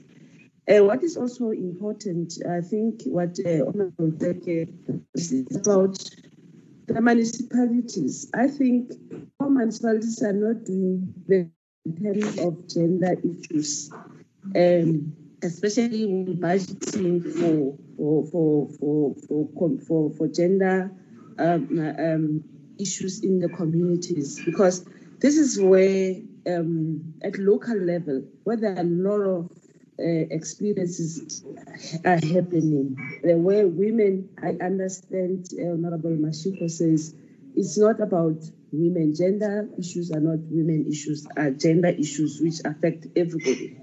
Um, but women are always at the receiving end. So at that level, what is it which we are doing at municipality level to make sure that um, uh, gender issues are taken seriously? And when we look at whether housing, water, uh, whatever in the social uh, in social aspects, do we use our gender lenses to, to deal with that? And how far? So there are in the communities there are initiatives which are are taken by ordinary members of the community, but there are no support. There's no support, and also um, there's no coordination. Somebody, people are working in silos, and which I think Gender Commission must try and, and, and make sure that at municipality at local level, every municipality is, is budgeting for issues of, of, of, of, of social ills because obviously um, gender is, affects a lot of social issues in the community. So my my suggestion to them is that they must also make sure that at municipality level they they they are, there's effect. So that's all I wanted to contribute. Thanks, Chair. Uh, th- thank you very much, uh, Honorable Sopasuma. Um, I was um, saying that uh, we, we welcome this report and the good work that the Gender Commission you are doing, and we want to we we we, we want. Chairperson. Chairperson. I'm listening. Um, yeah, I'm Honorable Tafeni. The tablet is not even a ne? I apologize of that. I, I have a question. Okay. Can we allow the can we allow the chairperson No, to no. make her input as well, Shawat? No, no, no, And no. then, let's, uh, let's allow let's allow them to do that. I don't have a problem, Honorable Zeki. Honorable Tafeni. Okay. Okay, Chairperson, I, I thank you, Chairperson. Uh, Chairperson, I want to say that the gender-based violence victims are supposed to get the sender, that they can get counseling so that they free to share their stories, so that they can be life. So the Department of Human I want to know that the Department of Human Settlement have e, the budget of that thing that should build a center for for the gender-based violence peoples now. Okay, thank you, Jefferson. Thank, thank you, Honorable Tafeni. So, honorable members, do you still have any member who have we have? Uh, I've called. Uh, now they are in the meeting. They want to speak. Koliswa. Koliswa. Hi, Chair. Okay, it's Honorable Agas Ngwezi and Mafika in the meeting. No, Chair. Okay, thank you very much. Um, um, I was saying that uh, we we we welcome um, Chairperson um, of CGE the good work that you are doing under very difficult circumstances, and and uh, we welcome the report, and and we want to. Um, agree with you that uh, there is a there should be a, a, working together and a working relationship between spheres of government. And and want to acknowledge that the minister and the department has has supported your findings and they've committed to work together with yourselves. And and I want to to to take it further chair to say that because the country has uh, uh, uh, through the presidency, they have established the, the, the strat plan, the strat plan that deals with G, GBVs in particular. I, I, I suggest that those issues that relate to to shelters, uh, as you and the department are interacting we should make sure that is incorporated within the bigger picture so that we, we deal with the the the the the uncoordinated and the the um, individualism uh, of departments. So so so it will it, will be important that as we move forward uh, with those implementation and even the policy needs, they should actually go through the process that uh, are within the the context of the strat plan and, and, and make sure that as we pass all the legislation that is needed to, to protect um, particularly majority who are women in, in the in the this uh, uh, gender-based violence uh, cycle, we should then have all co department coordinated towards achieving the outcome for the strat plan that was presented. Um, that that's what I'm that's what I'm, I want to as we welcome this report and work. But again, on the other categories, the vulnerable groups, I think uh, we, we, should then be able to um, ourselves working with yourselves, monitoring the implementation of department uh, as they, they, they, they implement their program, whether the issues of the vulnerable groups are taken care of. Um, and, and through this report, and, and we'll, we'll continuously engage the department on what you have recommended that should be done. With those, I want to welcome your comment and the, the, the, the, the department's comment. Chair. Uh, Chair, good, good, good morning. I'm sorry. I'm very sorry, Chair. Uh, thank you very much. Um, Chair, I've been listening to all members' comments and questions, and it's really humbling to actually listen to how our report has been taken and welcomed by the Portfolio Committee.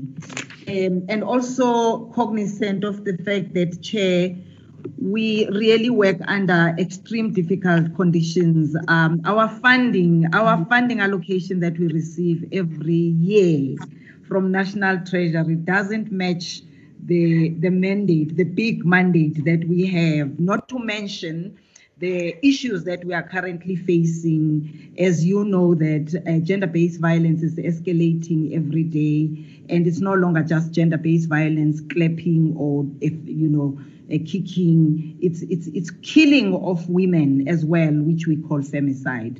Um, and and this situation has been exacerbated by the COVID-19 lockdown situation. So, Chair, it's it's huge mandate. We don't sleep at night. Uh, but Chair, um, thank you for that opportunity. I will just run through comments. Um, and I just want to say that most of the comments that were really positive coming our way are taken, uh, uh, Chair. We, we have taken note of those comments. Um, and I, I, will just go straight to questions.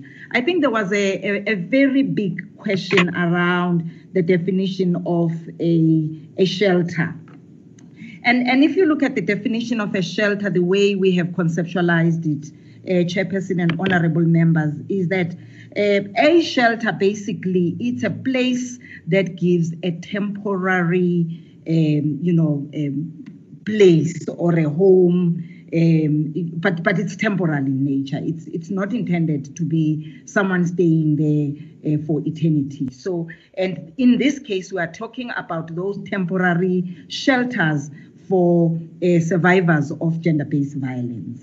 And if we talk about survivors of gender based violence, yes, and I agree that in most cases it's women uh, who sometimes run away with children. Um, and these are some of the things that we looked at that, you know, when you get to those shelters, it will be just one single bed that will not provide even for a, a six year old who's still breast, being breastfed or a, or a 13 year old who has decided to also run away from. And, and we do take the fact that, yes, it's predominantly women, but it's gender as well, because I think more and more we have seen more men coming forward to say, I would, I am also suffering from home. Uh, um, you know, uh, my wife actually beats the hell out of me. I'm sorry about the language. But let me just quickly say that, uh, Chair, that perpetrators are not removed from, from, from their home. And this is in accordance to the legal scripts. And if we say perpetrators, in most cases it's men. So they are not removed from home, but it's women who are removed from home because the prescripts doesn't allow us. And it also says that uh, a person is innocent until proven guilty. So also Domestic Violence Act, if you look at the act, it doesn't make provisions for the perpetrators to actually be re- removed. And we have also looked at the law reform uh, that actually processes um, uh, some of the things, and this is also still underway. And we are going to amend the Domestic Violence uh, Act to actually look at these issues. And I must also mention, uh, honorable members, that uh, during COVID 19 lockdown, stage five to four, I think we have um, uh, had some complaints from few men who came forward and said, I would rather move away from home and leave my wife and children comfortable. So I think there are few shelters. I must mention that in Gauteng, for an example, some two uh, uh, B&Bs were then changed into shelters for men. So these are some of the things that we are continuously looking at in terms of actually also just improving the lives uh, of women and children who are running away from SGBV uh, chair. So if we talk about the emergency, the, the, the place must be non-conditional, wh- whether you come in with no nothing uh, or whether you, you come from another province, it mustn't ask you a lot of questions. And um, it, it, it must actually give you uh, that shelter. And we have looked at uh, the periods of stay in these shelters as well, because if we say temporary, the period of stay was one of the things that we looked at. Uh, it should actually make sure that you stay there until you are ready to go back to your home. And there are certain programs that are provided in this shelter just to prepare you to go back home. And these ongoing programs are programs that um, revolve around medical attention, uh, that revolve around counseling, which is psychosocial support that you should be receiving. And even this psychosocial support, you are supposed to even get it when you have been discharged. And usually the period would be six months and we say if a person is not ready after six months, then what happens? So the shelters should be able to actually elongate because the, the, the, the, the, the counseling is counseling that must be offered to the survivor, to the perpetrator, to the family members until someone is ready to be discharged from this shelter. Uh, let me quickly go to another uh, versus the home. And I must say that um, when we looked at the shelters, it was not about a place for the disabled, but we were saying that these shelters must provide a temporary temporary place even for persons with disabilities because you will find that there were no ramps in some of the shelters because it's not only normal uh, able people that run away from home. Most of the gender-based violence is perpetrated to people that um, uh, with disabilities, and and we were saying that if you are in a wheelchair, you will find that the shelters, most shelters, don't provide for you because the ramps are not there. Uh, sometimes you will find that even the bathrooms are not even allowing. And even LGBTIQ communities, some of the people that uh, are non gender non-conformant are not actually they don't know where to put them because you know they would say we don't know whether it's a man or, or woman so we are not sure whether at night something is going to happen because this person looks like a man so we were saying that these shelters must provide uh, for persons with disabilities in terms of ramps and lifts and but also persons um, uh, uh, members of the LGBTIQA communities. Chairperson, let me quickly go to the next question. Uh, on the point of the DVA, it, which is the uh, Domestic Violence Act of 1998, which really obliges, um, you know, some sectors or some sections of uh, our communities, including law enforcement, SAPS, to actually provide services. I must say that in a nutshell, yes, as we are reviewing the Domestic Violence Act, these are some of the services that we will clearly package uh, in terms of what the SAPS is supposed to be uh, providing and the gaps that are in this act will actually be looked at.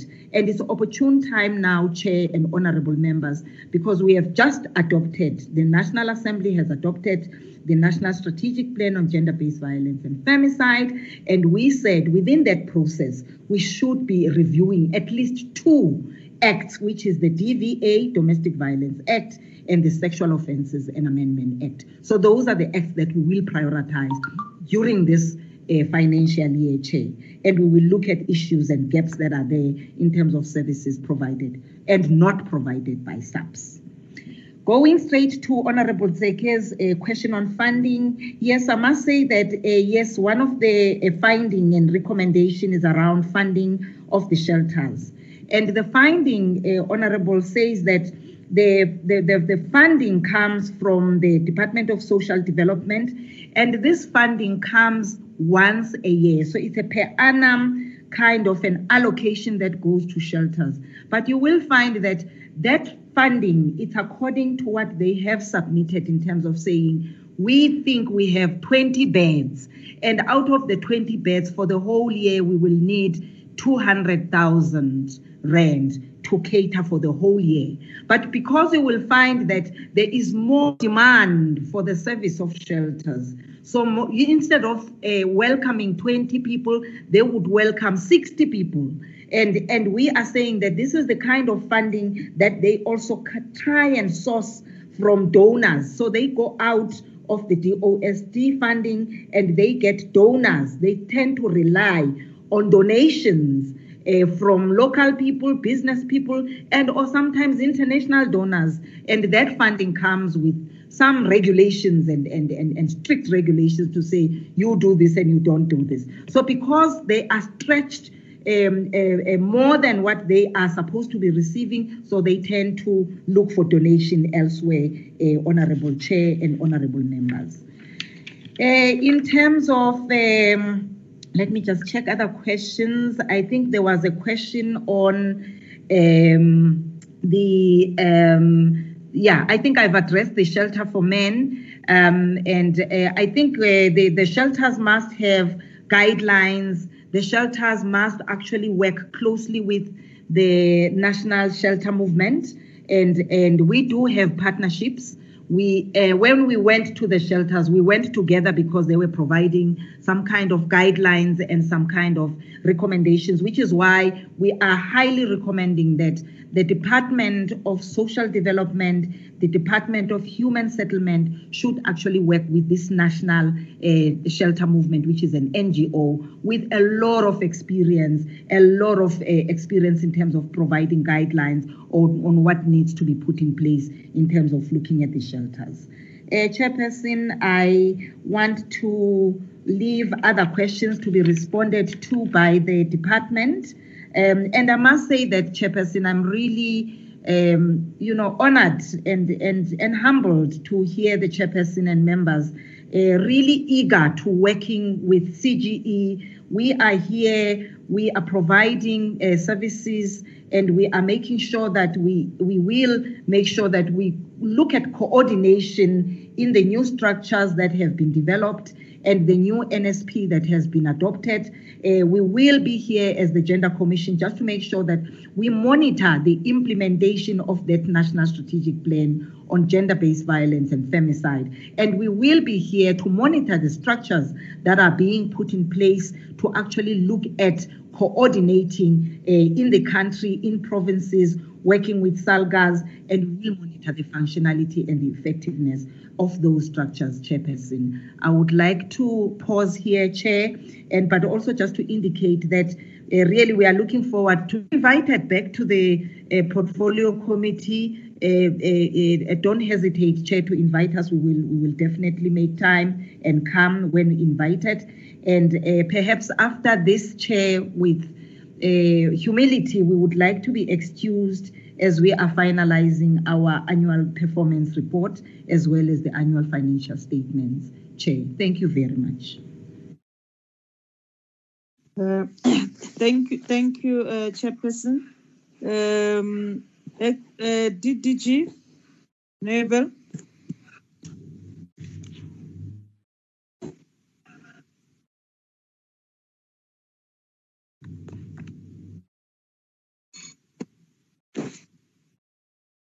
Chairperson. DDG. Hello, Chairperson Nonhlanhla is available to respond. Okay. Thank you, Chair and Portfolio Committee members. I must apologize first, uh, Chair. My network is not very good. It's on and off. Uh, I have not heard all the questions, and in some instances, I did not even hear the, the names of the committee members. But I'm going to start from what may be explaining uh, the roles and responsibilities of the department in relation to the work that we are talking about. Uh, if we can look at it from a perspective of Section 3 of the Housing Act, to say you ha- national department has a, a different re- responsibility compared to what we have with the provinces and, and local government. A national department, given that we are representing it, we are expected to determine policy. We are expected to, to determine norms and standards. Before we say we are determining policy and norms and standards, we have to undertake a detailed research in terms of the issues that we are supposed to respond to as a national department. Uh, subsequent to the research, we will develop an instrument that we are that we are saying it's addressing the specific problem that has been identified. And further to that, we will consult with the relevant stakeholders that are pertaining to the pro- problem that we are trying to address in relation to um, the issue.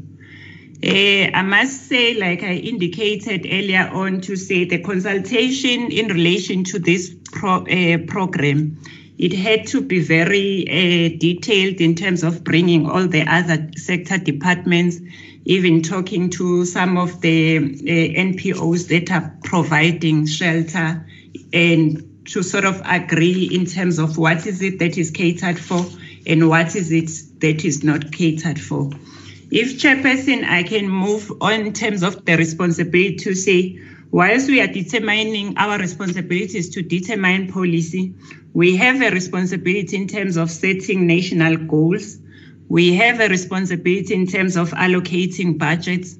And when we've allocated those budgets, we need to monitor uh, the implementation in respect of policies that would have been approved. Where we stand at the moment, Chair, we have a policy document that we have prepared. It has been consulted with all the relevant stakeholders, including uh, presenting it uh, to the Department of Social Development and Department of Health for us to say these are the issues that we are addressing. In terms of the de definition of what we've agreed upon as the department and the relevant uh, uh, sector departments is to say the policy that we are developing it has to address people with special housing needs when we define a person with spe- special housing needs, we are saying we are referring to persons that require housing opportunities for a variety of reasons. And it must be people who are unable to live independently in a normal housing environment. And therefore, they would require assistance in terms of a safe environment in terms of a supportive environment. And that environment has to also pro, uh, be protected. And whoever that is in that environment that we are saying we are going to provide for, there has to be some level of care, protection, either on a temporary basis or on a permanent basis. Uh, from that definition, Chairperson, we have sort of agreed to say what we are going to provide for when the policy is approved, it will be broader than just providing for the victims of gender violence. In the definition, you'll realize, Chair, that it also covers uh, children who are orphans, it covers persons with disabilities because they wouldn't be able to uh, live independently on their own because of the nature of disabilities. If it's at an extreme level, to be a person not to be able to live on their own, requiring support. And it will be uh, for persons who are terminally ill as well. So we have sort of provided those categories, and uh, in itself, I think when I relate to what the other committee members related to, when we say it has to be a shelter that has some level of care, in terms of the level of care, it basically involves the, the other sector departments in terms of providing such. Our responsibility is in terms of providing the shelter itself, which will be uh, talking to the roof uh, um, and the walls that would have been provided, including the infrastructure in terms of water and services. The full uh, work that has to be undertaken inside the care it has to be provided in a form of a, a, through a multidisciplinary approach where you will have social development, maybe bringing counselors, uh, social workers, where you have Department of Health bringing nurses, where you'll interact with the uh, uh, members of the South African Police Services in terms of ensuring that the whoever that would have been in that center is fully protected and there would have been investigations in relation to maybe some of the issues that would have been provided. Other departments will include linking them with the Department of Labor and also ensuring that there is some level of uh, education that or skilling that happens in that kind of an environment. So when we were developing it, we basically said we just need to understand that what is missing it's a shelter. And each and every sector department that has to play a role has to come and play its part in relation to the uh, responsibilities that are allocated uh, from emanating from the constitution and also from the relevant legislation that would have been uh, approved in relation to the care. I'm going to pose the chairperson request the DDG if he had all the other questions to continue from where I'm, I'm living. Hello. Thank you. Thank you very much, uh, DDG.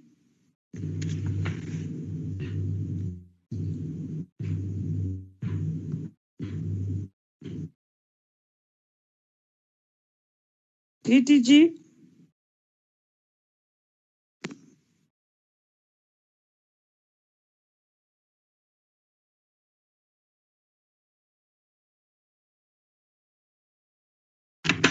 Like we've, we've lost the DDG. Um, Koliswa?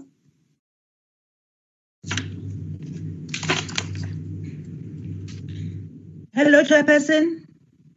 Um, it's like we've lost the DDG. Okay, let me try and, and, and find out, Chairperson. I'll come back to you. Okay.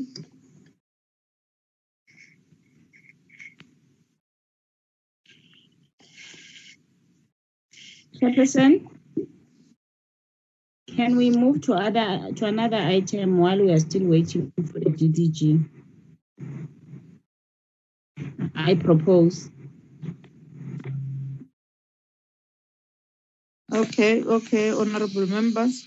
Uh, let, let's get uh, Koliswa to come back to us. If it's a network, we will we'll, we'll leave it at that.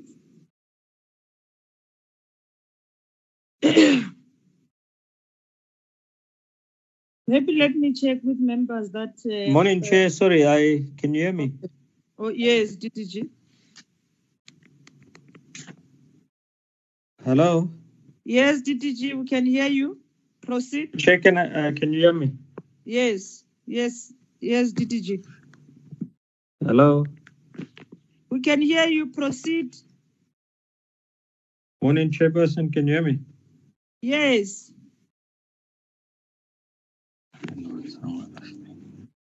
We can hear you.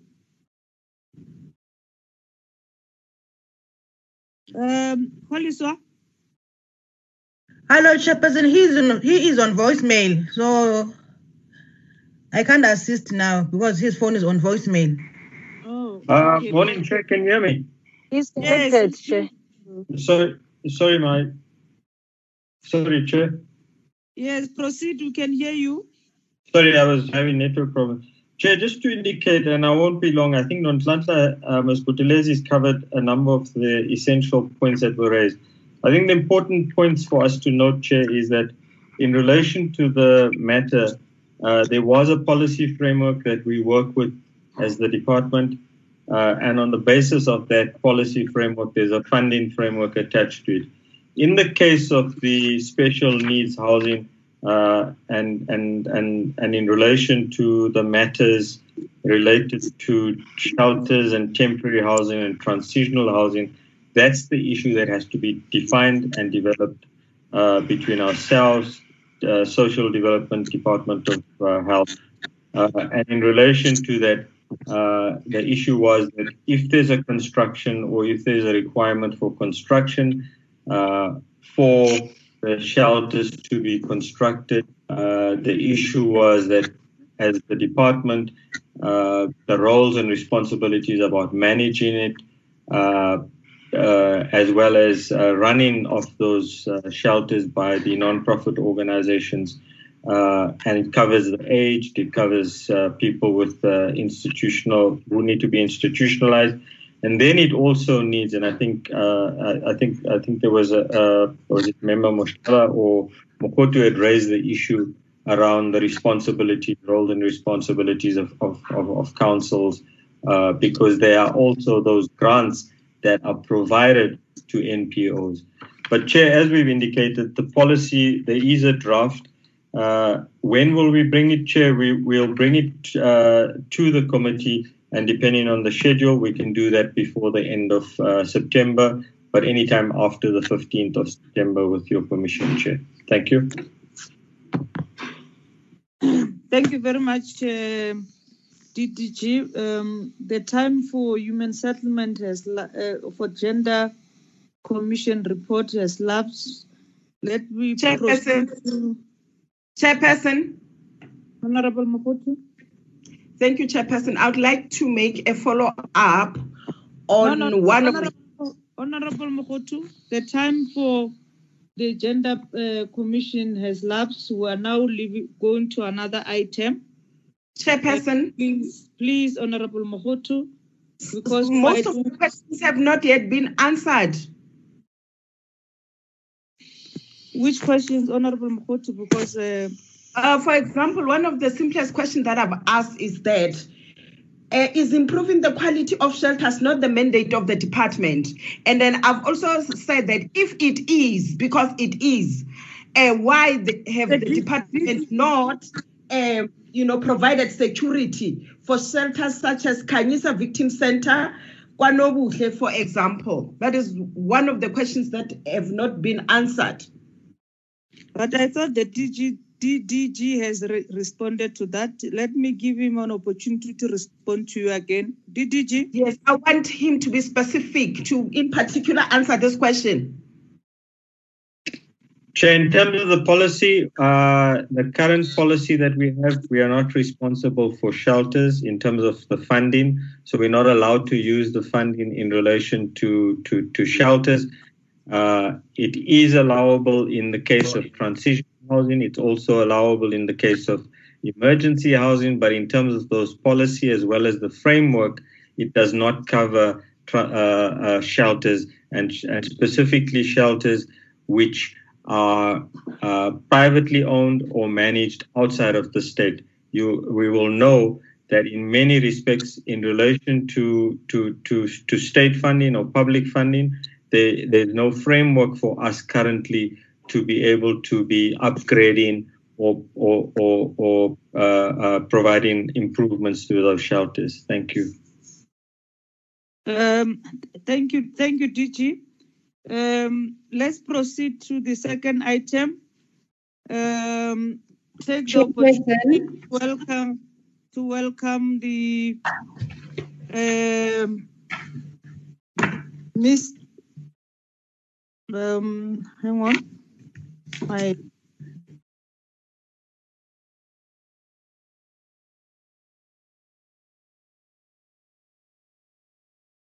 Oh, I lost my agenda now. Um, Koliswa? It's Miss Ishmael Chairperson. Okay, yes. Chairperson, it's Honorable Powell. I rise on a point of clarity, please. Can I just understand how we're going to manage the time? We've got 55 minutes left. We spent an hour and a half on the CGE. Um, it's can we just put an undertaking that the 10 minutes No, no. will Well, it's not one and a half hour. My my time. It's uh, my yes. We we we we we. It's because the the report was huge and. Uh, and, and and we had to to give them they had an one hour and we've spent a lot of time ourselves arguing Yeah. among ourselves yeah, no, we have totally. I'm just asking how we're going to manage the time for the Ekurhuleni. Are we going to stick to the 10 minutes, 10 minutes, 10 minutes, 30 minutes? Because then the Breede Valley issue won't, we won't have time for that on this agenda because this is Z listed until so that we 12. see where we arrive honorable member Can Sorry, see where- Chairperson? Can we proceed and uh, and see where we'll arrive at the time? Uh, because if if because if we are not finished, because we have eaten our time ourselves, arguing amongst ourselves, uh, we'll check with. In the meantime, Koliswa will check whether they will allow us to to finalize the agenda. If not, we we will we we, we will at the time that uh, we're supposed to end the meeting, we'll communicate with the relevant stakeholder. Can we allow Ms. Ishmael to, pro- to present? Uh, Ms. Ishmael, you're welcome to the Portfolio Committee on Human Settlement, Water and Sanitation. Um, this is the Parliament of Republic of South Africa. You are welcome. Uh, on, we have received your petition. Uh, we wanted to give you 10 minutes to talk to us about your petition.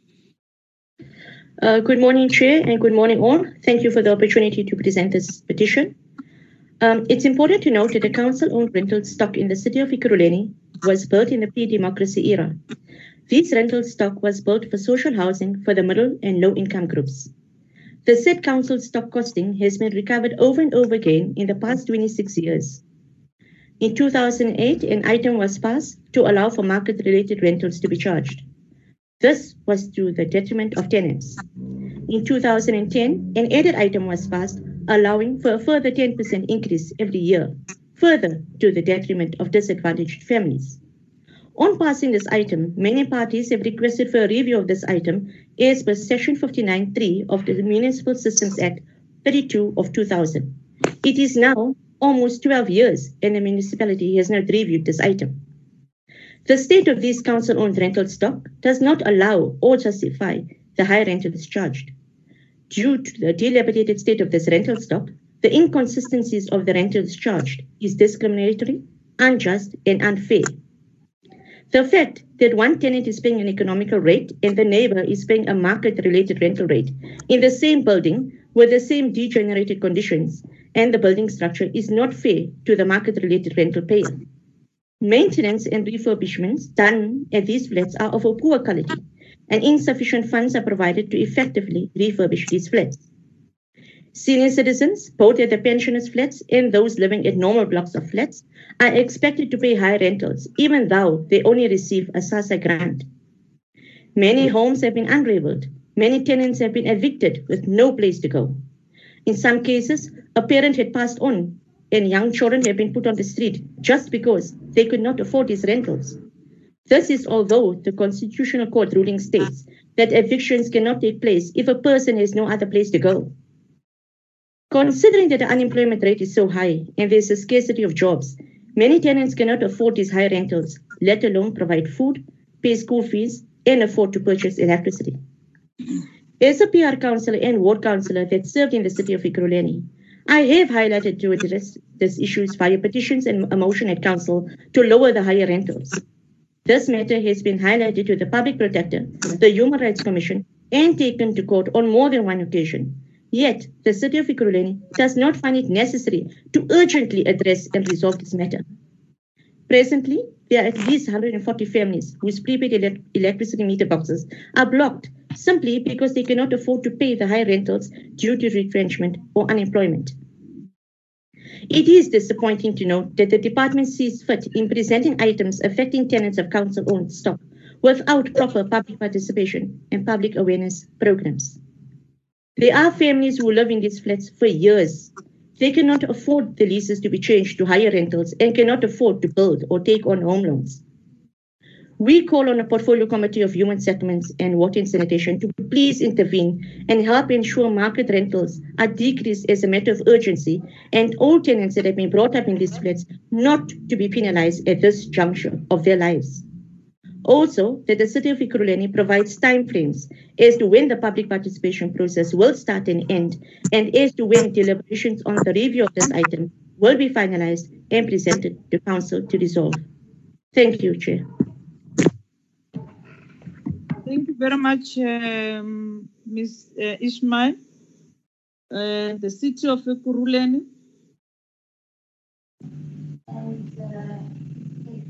Thanks very much, uh, Chair, uh, and let, let me greet all honor, honorable members, including uh, um, officials present in this meeting, uh, cutting across the two tiers, tiers of government.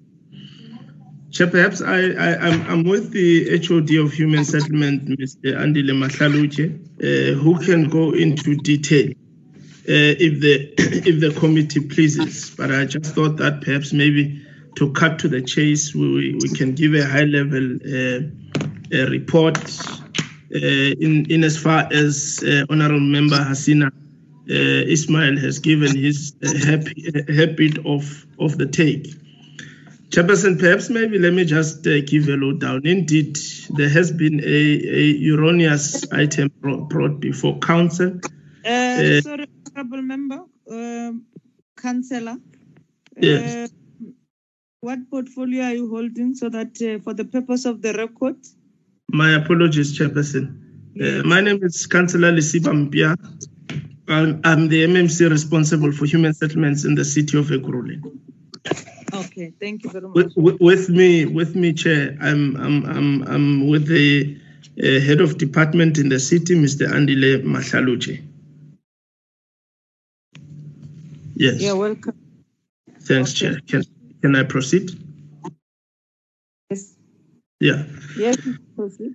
Yeah, so so I, I just thought perhaps maybe to to save the committee's time, uh, we should give a high level report. Uh, so our take on the matter, Chair, as the city is that indeed there has been a, a erroneous schedule presented before council. And this erroneous schedule 26 uh, was giving a presentation of, um, uh, you know, um, ridiculous, ridiculously low tariffs. And you'd know uh, that in terms of the Rental Housing Act, uh, we as a city have got to run a, a, a, an entity or uh, the rental stock in a manner that is sustainable. So it, it is incumbent on ourselves to actually uh, provide maintenance services to the to the stock and to ensure that uh, the upkeep of the property is uh, is up to standard. Uh, and one can agree that indeed, because of the aging stock, there are multiple challenges uh, which we are confronting on a daily basis as the city of Ekurhuleni. But just to give a, a, a, a, brief on, on what would have happened is that this erroneous uh, schedule that would have come come before before council uh, would have been rescinded at a particular time and what is important also to understand is that there is a relationship that regulates ourselves as a city, who is the landlord, and the tenants, which is a lease. Inherently in a lease, there is a mandatory 10% increment, uh, annual increment, uh, chairperson. So when you are a tenant who is given a who, who is given uh, particular subsidies, you sign a lease with the landlord and you, you consciously take ownership of the fact that annually there is going to be a 10% increment. And this, as I said in my opening address, Chairperson, it is to maintain that uh, the city runs a sustainable process of its rental stock. So there was then a, a, an application brought before court, uh, which was in two parts. Uh, part A was to unblock the prepaid meters, and the part B was to implement this this uh, erroneous uh, Schedule 26, which was presenting uh, very low tariffs. And and this this uh, uh, you know erroneous item that was later rescinded by council would have actually led to the demise of you know our process of of the upkeep of the of the of the rental stock.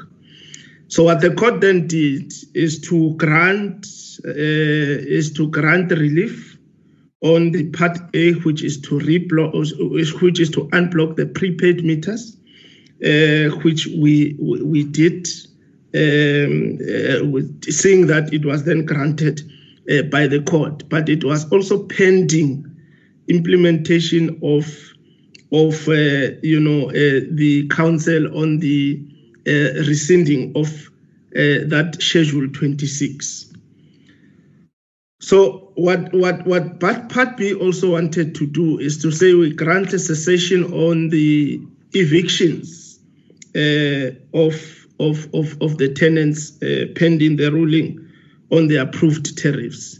So what what would that mean is that we then take an item to council to say a mistake was done in the previous years, which is not making financial sense in the upkeep of the rental stock. So therefore, we are bringing it before council to rescind it so that we bring in, in, in an item that will actually make, make sense in the actual uh, uh, sustainability of the complex.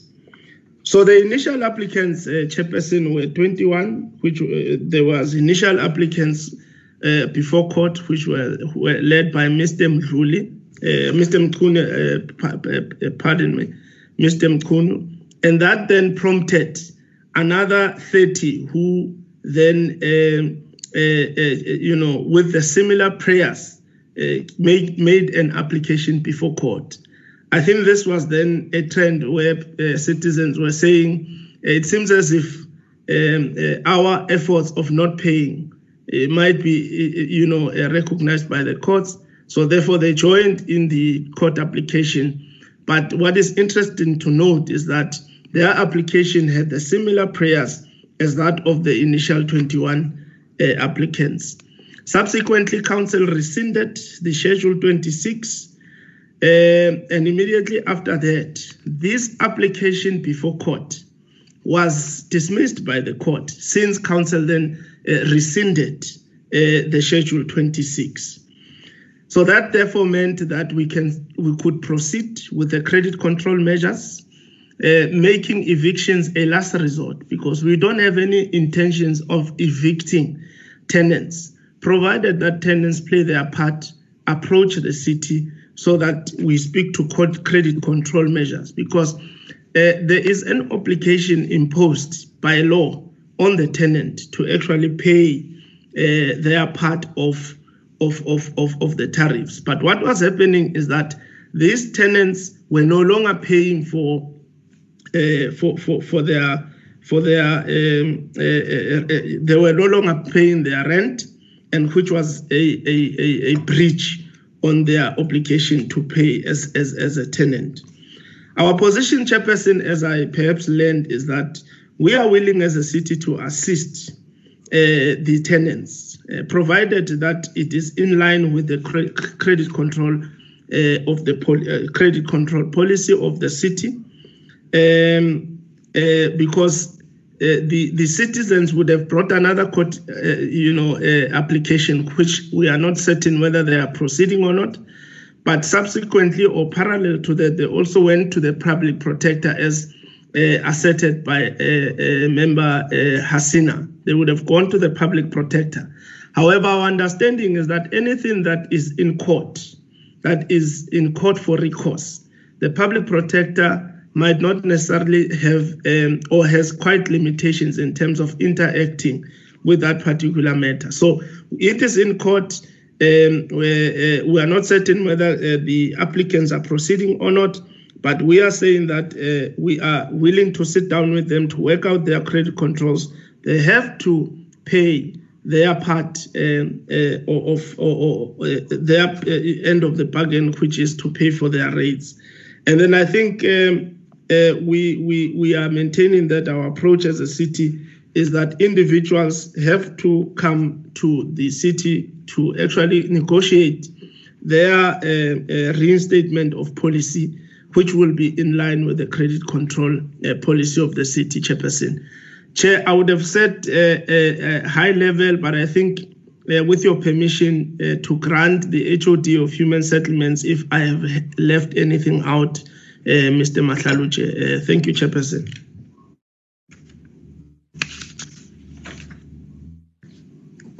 MMC, doubt your. Pardon? Already your time is up. You are left with three minutes. Can you do that with three minutes? He can he can brush it up in three minutes, uh, Chair. Three minutes. Yes.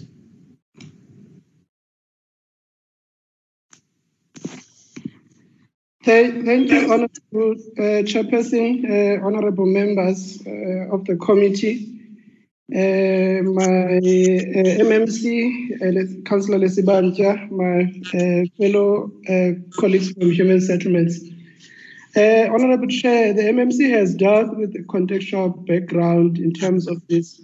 We have submitted a formal response in terms of how our rental stock is operating and also to address some of the discrepancies that we currently have in the existing policy. So without wasting time, I'm just going to go straight into it. Um, in terms of the executive summary, as uh, the honorable member um, uh, has mentioned uh, in the petition, that we we have an approved uh, rental policy which was adopted in 2008 and also reviewed in in 2010. The, the, the policy as it exists has got uh, some shortcomings um, which I explain in detail um, in the in the in the in the policy that is currently being reviewed by council, which I also talked to. The, the, the shortcomings of the existing policy, Chairperson, is that the, the the tariff rate model was based on income. In some instances, people didn't uh, uh, disclose their income. Some would claim that they're not working whereas they are getting paid cash where, they are getting paid. In some instances, we find there was a huge discrepancy with regard to tenants who've been in these um, uh, units for the past 10 years versus the new one. There was some discrepancy that was given to some officials to also uh, take uh, the circumstances of the leases into account. So, with all those, we then decided that uh, we need to, to review the, the, the existing policy to make sure that it's uniform. So, in terms of the, the, the, legislative framework, we are governed by the Rental Housing Act as, as, as our, um, Act of num, Act number 50 of 1999. Uh, in terms of the portfolio, just at a high level, we have 39 complexes for families that consist of 2,220 uh, housing units. We have 25 complexes that uh, cater for senior citizens that consist of 1,214. Uh, yes, yes. Your, the time, your time has uh, lapsed. Uh, probably the members have received your, you've, you've sent the, the information to members of the committee. Yeah. Okay. So, if I can just wrap it up, uh, the, the, existing policy as, it, as it's contained in the in the report is being reviewed.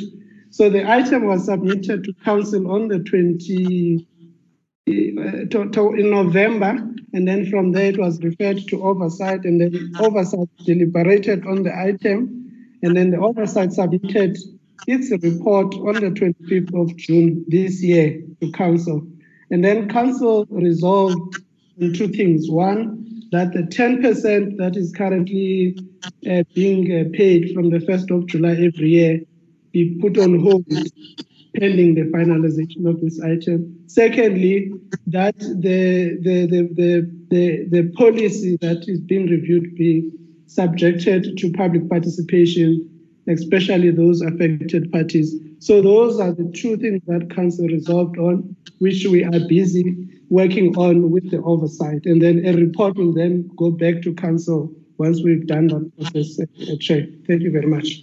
Thank you very much. Um, then we have the department um, response nationally. DG. Uh, thank you, Chair.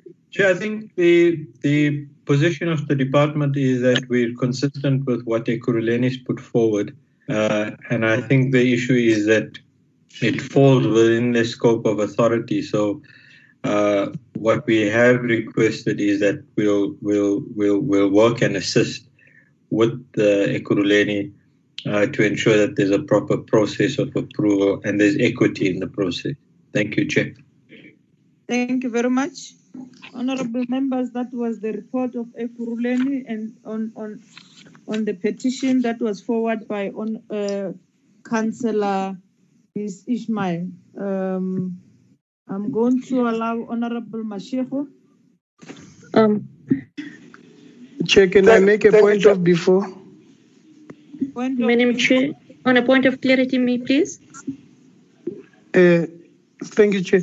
I was thinking that can't we, before maybe we comment, Chair, because there is a way forward can't we hear what uh, uh, Councillor Ismail is, is, is, is saying on the matter, on the okay. proposed area? Then we can comment. Chair. Apologies, uh, Member Mashiko. It's, it's MP. It's MP Ismail. She's not a councillor anymore. Oh, um, Apologies, okay. Chair. Apology, uh, MP Ismail. Yeah, um, you can you can you can you can go into the clarity. Um, thank you, Chair. Yes. Uh, yeah. Thank you, Chair. Um, while I appreciate uh, MMC Lesiba's input and uh, the HOD's input, um, I just want to clarify that this petition is not to address the court case. Um, this petition is basically to address the issue of uh, the 2008 and 2010 items. So, um, look, what is being brought to the table with this petition is to say that it's 12 years ago that this item was supposed to be reviewed and it's taking the city of Ekurhuleni too long. Can we get some time frames, please? I appreciate that you're working forward, but if we could get some time frames of the public participation, uh, you know, campaigns and input and uh, maybe a, a, a time frame for when this item will be, you know, presented at council. Maybe that will be working a way forward. for all. Thank you. Okay, Councillor Lesiba and HOD, who's taking it? Yeah, no thanks, Chair. I think uh, the HOD would have uh, made it clear that uh, explicitly that uh, there is there is work on the item currently. There is a position that council would have taken. The item is now in public participation. Uh, we do take cognizance of the contents of the uh, petition, and that is what we are addressing. Uh, we are not speaking to the, to the trivial issues uh, that might arise, uh, pro- uh, probably you know the court proceedings and so forth. Uh, we just have to we just had to put it into context for the benefit of the committee. But there is work being done on the item. The item uh, uh, we have taken a position to say with regard to the relief on the economic conditions of the people, let's put the 10% mandatory um, uh, fee on hold whilst the item is, is serving in public participation. Once it is done, Chairperson, uh, serving in public participation, uh, because we are also uh, pondering uh, on, on on how it should be done because you know that public participation would necessarily uh, need uh, many people to interact with the item in a in a in a physically participatory processes but with the current limitations on the regulations uh, we are charting out a way of informing that we don't compromise on public participation uh, and on people's rights to comment on the issue but once it is done on public participation we'll surely forward that report to the committee thanks thanks chair You don't have exact date. That's what you're saying. Chair, Chair, if, if I if I can add, Honorable Chair, uh, MMC MMC is correct because of the the situation uh, we find ourselves in. We then propose to the oversight the manner in which we want to undertake the public participation. Yeah. Once the oversight is comfortable with the approach, we will then um, we, we, we have allowed ourselves 30 days to, to do it and then submit the report to, to. We're losing you, HOD. Okay, no, I was saying, Chair, because of COVID, we had to propose to oversight the manner in which we want to undertake the public participation. Once oversight is happy with that, and then we will we've allowed ourselves 30 days to to to engage the relevant stakeholders and then submit a report to oversight, which will then oversight take to council. So that is the process, Chairperson. Okay. Okay. That that is the the the, the response, uh, uh, Honorable Ishmael. Um, you want to follow up? Thank you, Chair. I appreciate that they've given us a time frame of 30 days for the public participation. So we look forward to the item coming back to council in at least uh, two months' time. Thank you so much, uh, Chair. I really do appreciate the opportunity. Thank you very much. Honorable members, um, you, are given um, two minutes, two minutes to comment on the matter, and then so that we proceed to other issues. There is a progress on the matter, and and uh, Honorable Member Ishmael is, is, is agreeing to the process. Can I get Honorable Mashefo? Thank you, Chairperson. um, uh, under normal circumstances, we, we will say that uh, let the process continue. However, let me just mention two things. We, as long as we do not separate the, the social housing pro, uh, uh, project vis-a-vis the residential houses, we will not resolve this problem. Social houses, by its own nature, are houses where people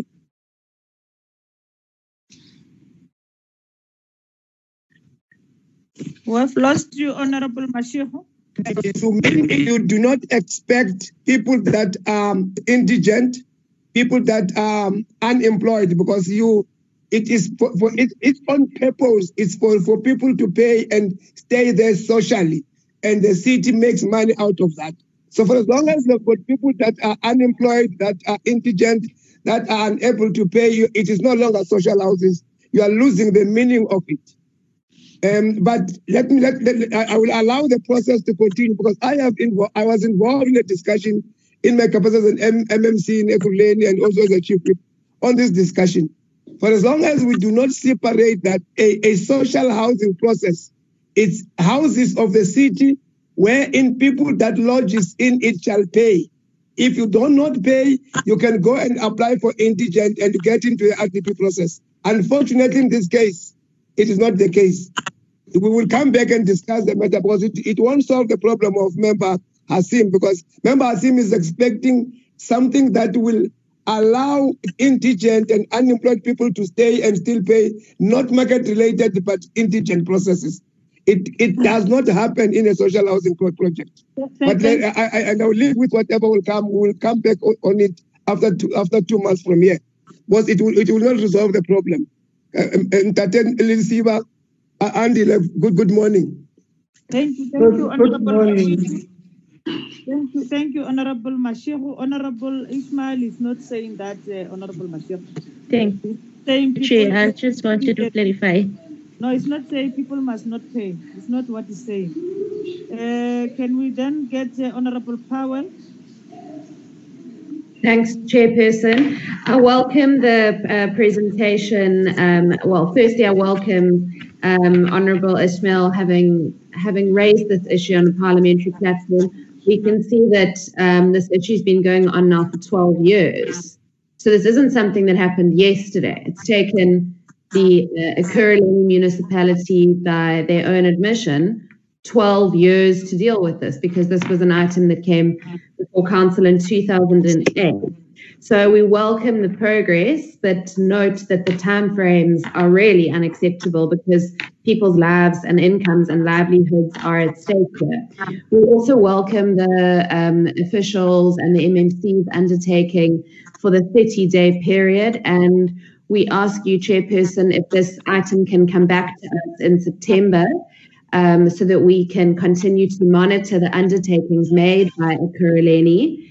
Um, and I will write to you in that regard to make sure that this that, that this committee conducts that ongoing oversight because you know at this stage I don't think we should just accept things at face value. And then I also welcome um, Honourable Ishmael's fight for for economic justice, for the disparity between those who are having to pay market relent, uh, related rental and those who've got sort of state subsidies. But I remain concerned. I understand that the the the ten percent has been put on hold. But um, I just also want to understand where this 10% comes from because CPI over the past sort of couple of years sits between 4.5% and 6.4%. So is Ekurhuleni making a profit off this annual increase of 10%? Where, where does that come from? Those are my questions. Thank you, Chairperson. Members. Uh, honorable members, two minutes each. Uh, please, if we can, can respect that. Honorable Musala. Thanks, Chair. Uh, I, th- the importance of uh, petitions to Parliament should be a priority in the committee program, scheduling as a matter of urgency. We cannot talk on looking after our people's interests as public representative if we don't take this seriously. The petition when I, I was reading the petition, it was referred to the committee on the 6th of February 2020, but only being recognized by this committee almost in August 2020. This is injustice to the residents of this community. Why is it being processed only now? This is my question. Why? COVID 19 cannot be used as an excuse anymore nor can the district development model save this situation. The committee needs leadership of par excellence. We don't need medio- mediocrity. We cannot allow something like that to happen. And my other input with, with regards to the 10% increase is very ridiculous. I, I, I just want to end there. Very ridiculous. We can't. We can't. It's too much for our people. And we need to ensure that we make sure that our people doesn't get evicted because of failing to pay. Because COVID-19 had led many losing jobs and pay cuts. For now, let's ensure that eh, that our people are safe there at Ekurhuleni. The Council of Ekurhuleni could not continue as though it is business as usual. We cannot. The 10% is ridiculous. Go and sit down and try to solve this matter amicably. Thank you.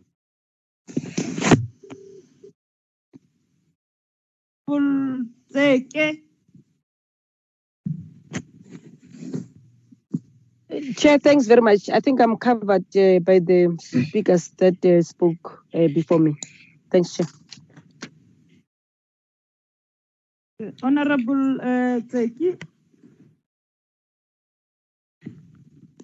Thank you. Thank you, Chair. Chair, let me declare my conflict of interest.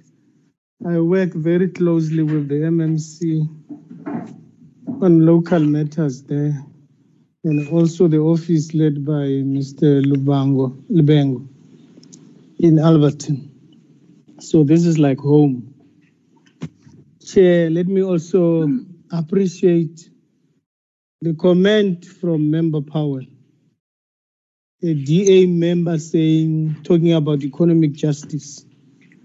This is development, and then we need to commend it because it shows a sign of change from the bourgeois thinking to a socialist thinking. Chair, I think Member Mashiko has given us a homework of the meaning of social housing. And uh, for member Musala to beat a drum, a socialist kind of drums, under these conditions of social housing, it may not be a good thing, but he's trying just to make noise. And my proposal, Chair, is that the Ekurhuleni has given us a way forward. Uh, while others are going to comment, but I was thinking that let's take what Member Mashiko said. And I think DG, acting DG, this is also an item for the agenda. Not necessarily for Ekurhuleni, but for a discussion generally on the impact of both COVID and generally policy formulation around these kind of challenges on housing, on social housing that we need ourselves as a committee chair keep abreast with this kind of an agenda and debate it among ourselves uh, uh, and in, in with the department. So I want to say, Chair, thank you very much and uh, thanks for the response uh, from Ekurhuleni, which is it's taking us forward. You Thank can you very go through, Chair. Thank you very much, uh, Honorable Basson.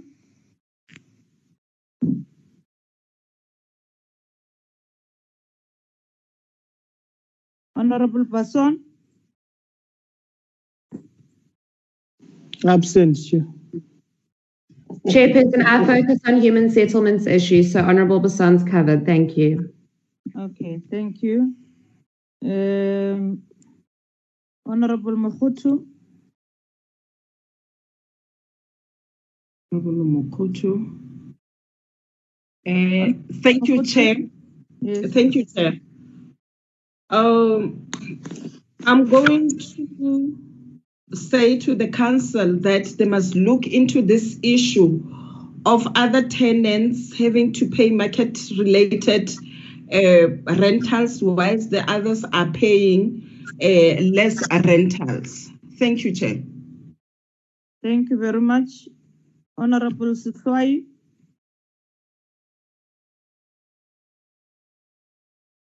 Thank you for calling. If you know your party. Honorable Sihlwayi.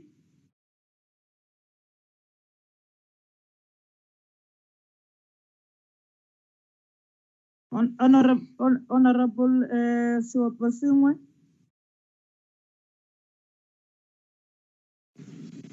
I'm covered, Chair. Thank you. Thank you. Um, honorable Tafeni.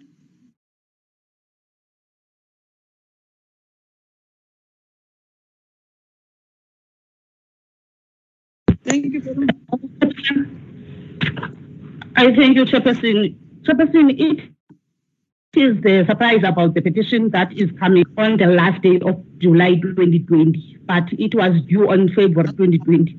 So it means it takes clear that they are not taking our people serious here. So Honorable Sale is right and and and clear about that. So I thank you, Chairperson. Th- th- Thank you, honorable members. I'm not going to report, respond to other issues. Uh, let me uh, thank the the uh, uh, member of parliament, uh, Ismail, for, for uh, having Yeah. come in to present to the committee.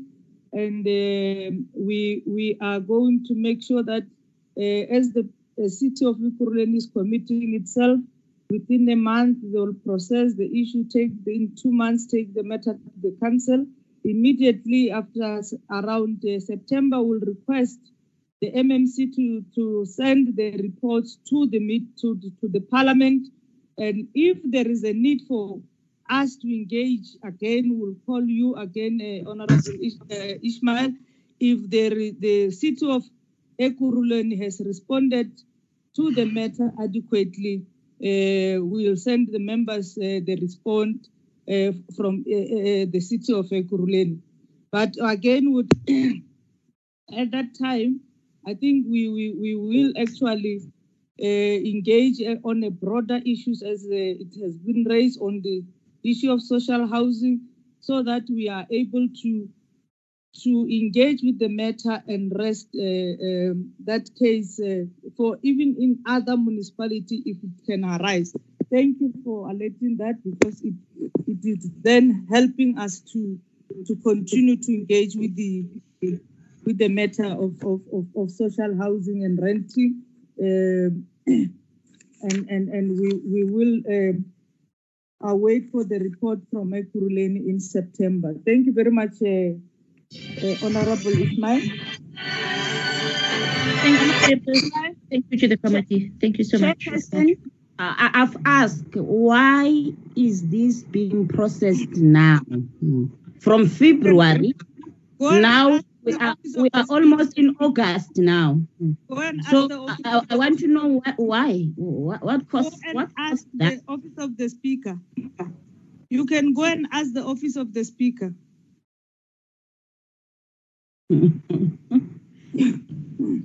Chairperson, just, just for your guidance, um, are we expected to respond to the questions in written form? Uh, the orally asked questions now, is that the chairperson's guidance? No, no, the issue that uh, the petition is raising, you are saying that you are taking the pub- public, you have actually dealt with the issue of the ten percent. You're, you're dealing with other issues which is going to for public participation. We are saying we allow the council to do that process. And immediately when you finish, issues that are raised by the petition by uh, Honorable Ishmael, that's what we are dealing with in this.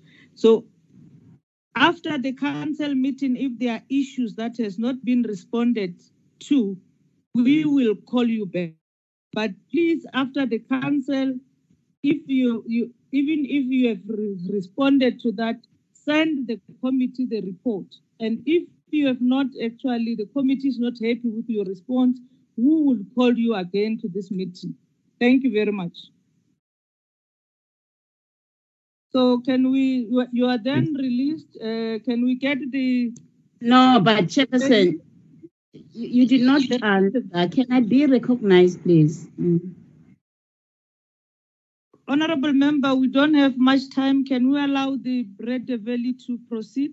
No, because you did not answer me. You said I was going to speak. The speaker is not the chair. The person is you. Hmm. I'm not going to respond there. I don't have an answer. Can we proceed? Honorable Okay. Semenya, it's Honorable Powell. Can Honorable Powell, we don't have time. Can we proceed with the? It's on the next item. It's not on the Ekurhuleni matter. Okay. Um, we have got 10 minutes. Um, so I just want to make sure that when we consider this next item, we're not going to be able to make any progress in 10 minutes. So can we get an agreement that we'll go over 12 o'clock or what your plan is? Because it's not fair to the officials who've waited all morning on Breede Valley to now be given 10 minutes for the, this full item. We, we need to apply our minds. So can, can I have some guidance from you, please, on if we're going to go over 12 o'clock or, or, or what the plan is? Thank you. Thank you very much, uh, Honorable Powell. I said uh, will, will, will, will, will guide us uh, through the engagement with the those that are amending the system, whether we can proceed over the um, um, after 12. Koliswa, can we proceed? Please check your message, Chairperson. Oh. Message on, on the WhatsApp or the, WhatsApp, Chairperson. okay.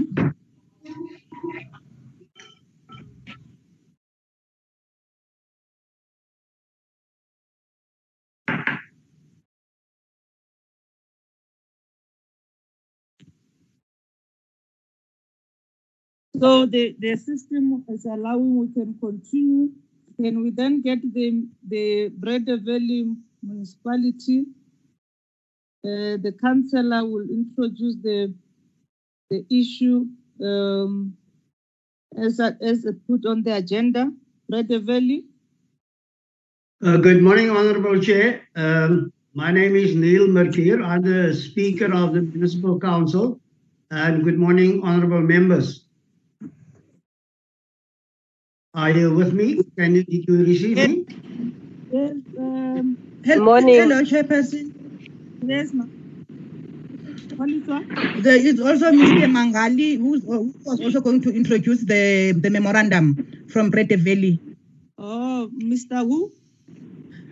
Mr. Mangali. Oh, Mr. Mangali. Oh, Mr. Mangali. Um, or, or Councillor, can we give you Mr. Mangali Good mo- first? That will follow. It's it's fine, it's fine with me, uh, Honorable Chair. It's fine with me. Mr. Councillor Mangali may proceed. He is the complainant in the matter, so um, let him Okay. proceed. All right. Okay, thank you, thank you very much, uh, Chair. Good morning. uh, Are you hear me, Chair? Yes, we do. We do. Good morning, Chair, and the Portfolio Committee uh, and the Breede Valley Municipality. And my name is Moses Mangali, a ward councillor of Breede Valley in Ward 16. I did write the memorandum because of uh, I have a challenge and a problem. I raised this uh, many times in our municipality, and I sent even an email to, to the province, to the provincial. But it seems that we get ignored because of um, there is no answers. Uh, Chairperson, let me be briefly and short because I have only five minutes.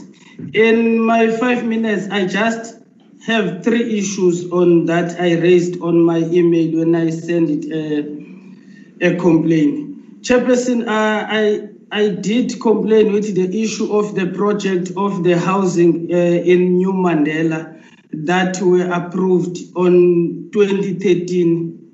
The project's name is New Mandela 652. That project was approved on 2013. I was not a councillor on that time, but I was a committee member, a ward committee member, a portfolio in housing.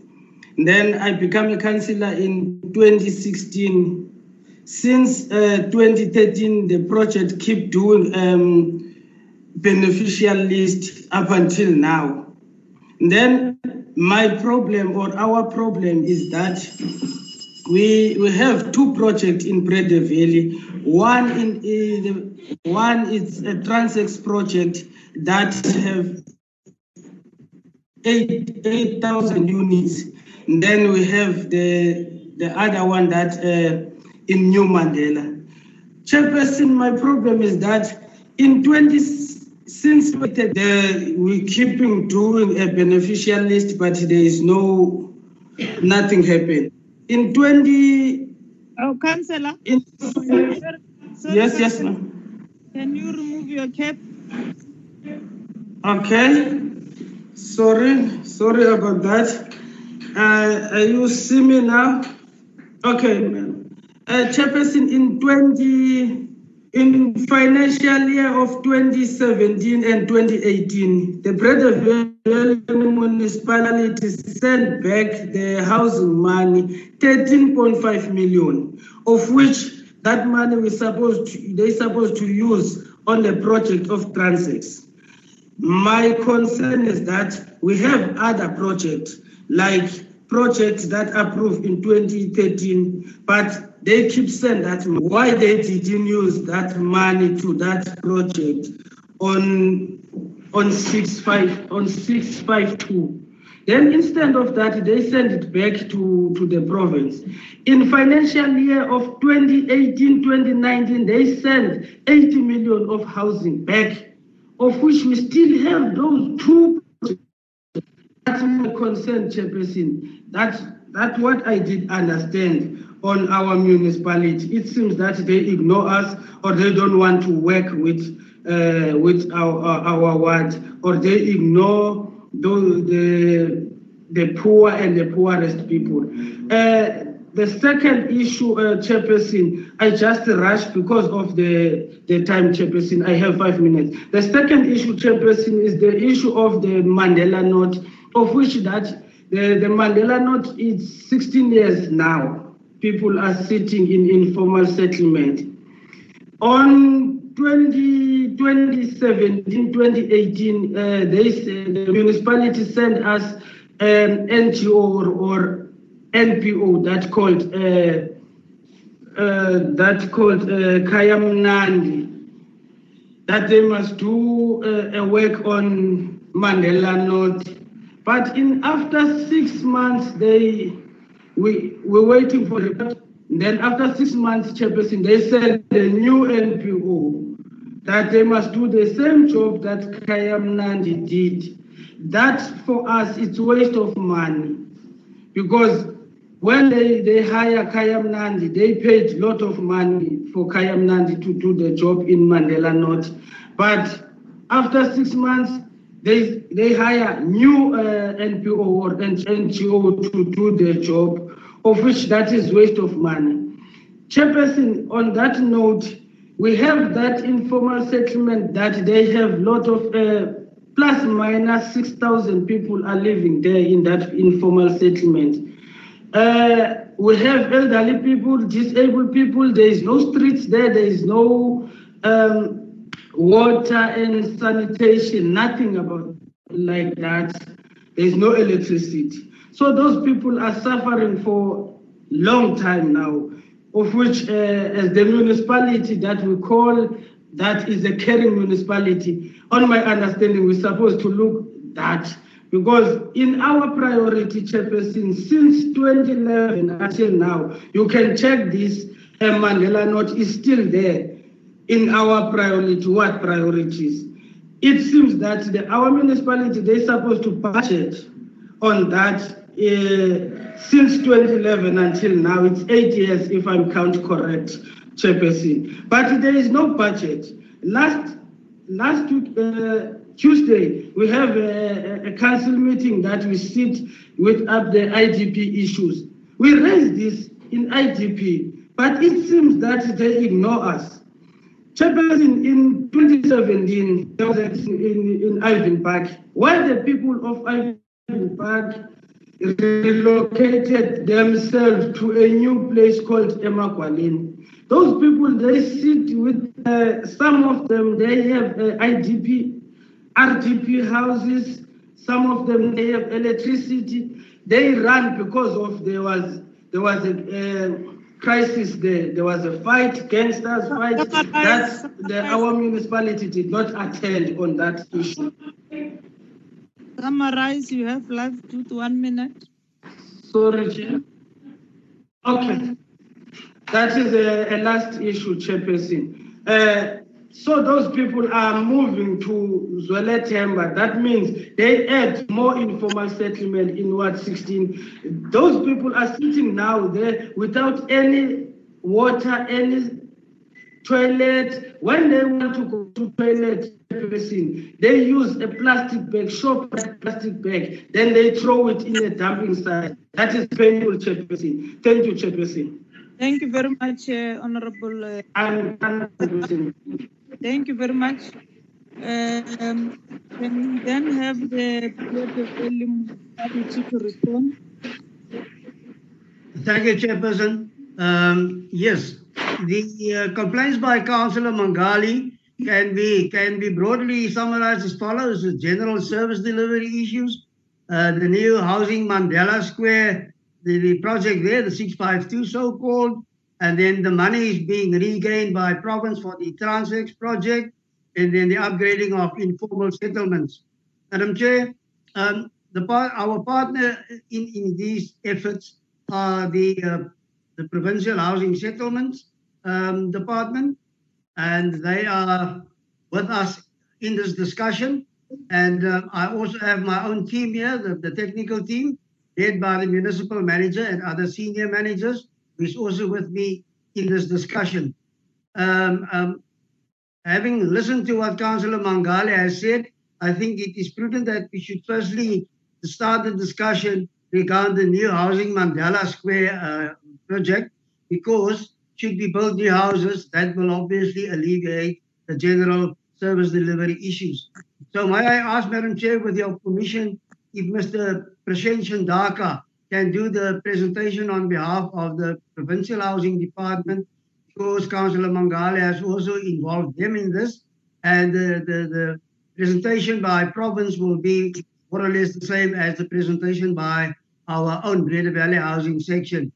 So if Mr. Prashen Chandaka is still online, already Chair, I would, with your permission, ask him to do the presentation on the uh, new Mandela Square, as indicated by Councillor Mangali. Okay, and the informal settlement. That's correct. Yeah, the informal settlements will, will be done by our own housing manager, Mr. Mr. Mayek. You can can we can we finalize your your inputs? Then we go to the province, then we go to national, so that uh, we don't go back uh, and forth. Yeah, sure. Lady Chair, then from the BVM side, Breede Valley side, I would like to call on Mr. Simpiwe Mayeki, our housing manager, uh, to talk about the upgrading of the informal settlements, the ISSP program, um, which will also touch on, on, on the question of uh, the, the people living in the informal settlements. And um, for, for, for now, yes, I would like From Mr. Makir. Yes, sir. Hello, hello, Mr. So if Mr. Mayeki could, could um, handle the informal settlements uh, as well as the service delivery issues, indicating the chemical toilets and standpipes, and that uh, what we have done thus far, uh, so that we can, you know, um, respond to Councillor Mayeki's allegation that we are delivering no services whatsoever. Um, I need, I think we need to touch on that. So, Chair, with your permission, I would like to ask Mr. Mayeki to do his deliver his input. Okay, Mr. Mayeki. Uh, good, good afternoon, honorable members and the committee, as well as the officials.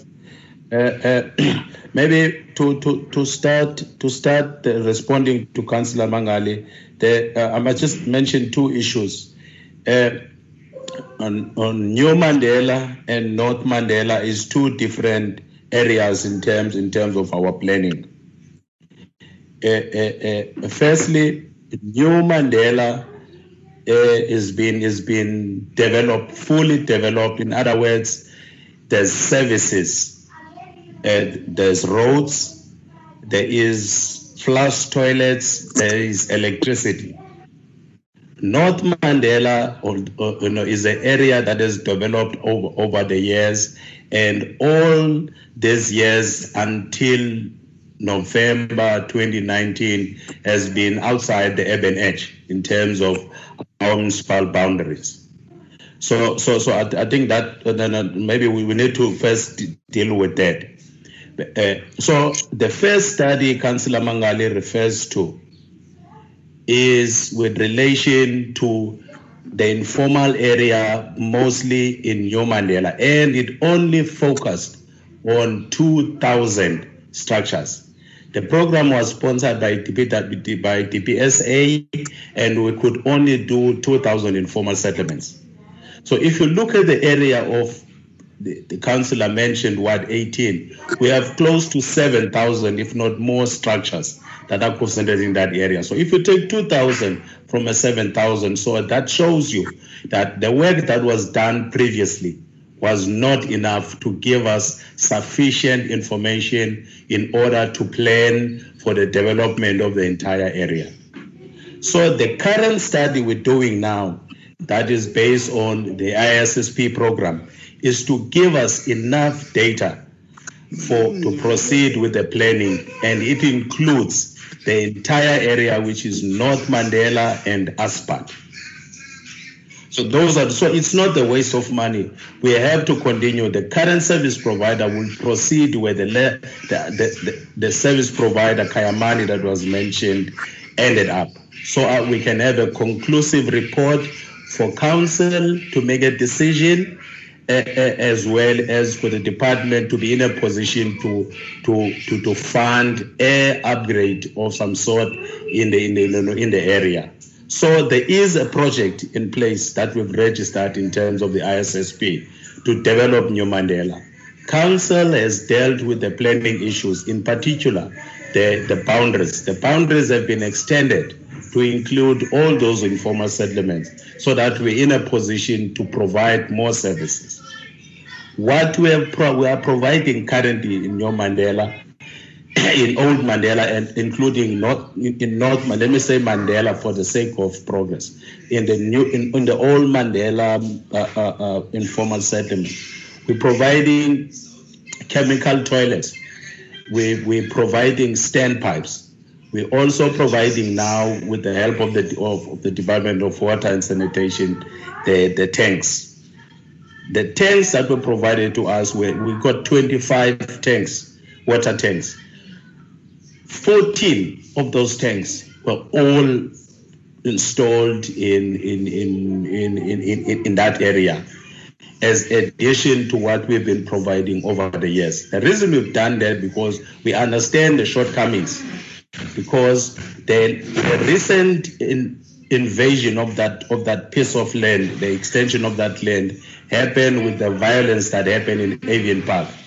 And that has created a situation where the existing services could not cope. And at the same time last year, when in the small in the assessment that was done in 2016, we used that assessment to increase the level of chemical toilets as well. So roughly, we spend we spend in monetary terms around 300,000 monthly to provide only the, the chemical toilets while we're in the process of provide of, of developing the area in order to accommodate more people. Now, I think that does it in, in term, uh, uh, uh, I should end there in terms of providing services. So it, it's, it's a pity I'm not able to put a slide because in a, in a, in a presentation or in a slide, in the numbers we have, it would give the members enough idea as to what are we talking about because all the services that we are providing in the area have been plotted in a map and, and they are existing there. Of course, we acknowledge that there is shortcomings because with informal settlements and the increased number of people moving in the area, we, we, we, we are bound to, to, to, to be short. Okay. Yeah. That you cannot put the slide on the system. Um, can I can I can I put the slide? I, am not allowed into. I cannot from from where I'm sitting, Chairperson. Koliswa. Koliswa. President. Yes, Chair. We have the slides. As he was talking, I was watching the new Mandela and the and the old Mandela, Chair. Okay, no, no, I wanted to, for Koliswa to assist them to put the slide, because that's what you do in the meeting. Koliswa? Hello, Chair. So can you give them the rights to, to, to put their slides or, or you, you have the copy, put the copy on. Mr. on the- Negi, you can put the presentation on the slide, on your side. No, that option is not available for me. 'cause I'm not the host. Can you put, what- put the. Question that I have is from the, is is from the provincial department. Are you talking to that one?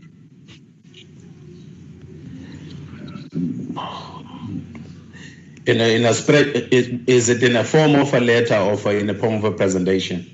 Of a letter. No, No, no, that- proceed on- proceed, maybe. But let me let, let- for the, for the sake of progress, because the, the letter from the department then will take up on the, the issues in terms of the project. But before I step down, maybe in terms of the New Mandela project, the, the other issue that maybe need, the members need to understand, the issue of the beneficiaries in the project. When we talk about the beneficiary in New Mandela and Old Mandela, we're talking about beneficiaries that are occupying the service plots. Uh, uh, uh, so, so members will understand when you deal with the infields project, you know, it, it gets complicated because you have to deal with existing people. You don't have the luxury of having beneficiaries beforehand. That has been the Achilles in the entire project. Hence, we've been going back and forth to the community to find ways to deal with the beneficiary administration. I hope I've, I've covered everything uh, uh, from the end, but I'll wait for the questions if they are. Thank you. Thank, thank you very much, uh, Mr. Mayeki. So, uh, Provincial Department, Human Settlement.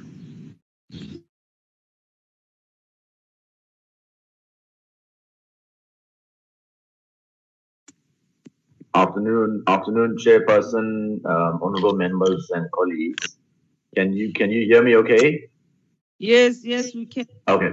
Afternoon. I'll be brief, Chair. My my name is Tushane Chandaka. I'm the director for the Overberg and Wineland meeting, uh, the Overberg and Winelands areas at the provincial department in the implementation section.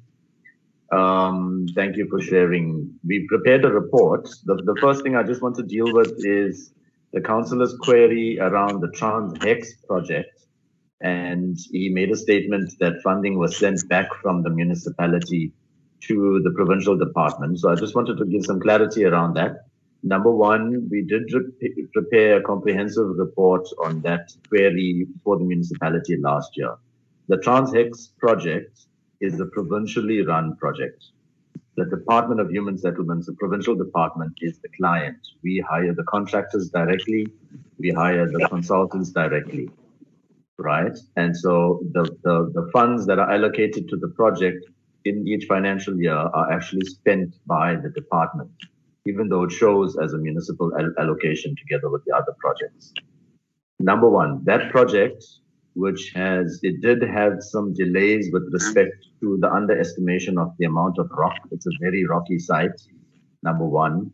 And number two, there were some delays to the contractors with respect to community delays, as well as the delays of uh, local subcontracting. Um, therefore, the, the project did not spend as much as we had, had budgeted for in the previous financial year. And therefore, those funds were not paid to the municipality. So it wasn't the sense of the, the funds were given to the municipality and they underspent and the funds were returned to the department. It was simply the department that was running the project, which had a few issues on it, and therefore the project achieved what it did that financial year. At this point in time, the project has serviced 1,500 sites, and we've started with the um, construction of the top structures, which are underway at the moment. So it's back on track. So I'm closing that issue on TransHex just so that everybody is clear and we can take some questions on it um, uh, later if you want, Chair. Now to get to the new Mandela Square uh, query, this project, this is the report that's on the screen at the moment. The project was initially approved in 2002 for 1,800 opportunities and 1,800 sites have been serviced to date. Now, how it normally works with respect to top structures is when the municipality is ready to do a phase or a block of top structures, they then submit a separate application to the department based on the current subsidy quantum at the time, whether they've got enough uh, beneficiaries for that phase, and um, whether all the development planning rights and, and, and so forth are in place. So at this point in time, the first phase of that has been constructed. I'm just going to give you the exact figure in the report. It is 626 top structures has been built to date on those urban, right? The second phase, which, which the councillor is referring to now, is the 652 opportunities, which is the application which is with the department at the moment. Now, the councillor firstly mentioned that it has been approved, and I think he was alluding to the fact that the overall project has been approved. However, this specific phase of top structures of 652 has not been approved by the provincial department. Number one, because of, a, like Mr. Mayeki said earlier, there's a lack of qualifying beneficiaries at the moment. So the de- provincial department cannot approve it. The second thing is we require the, the site development plan as well as the traffic impact assessment um, and some other development rights requirements to be in place.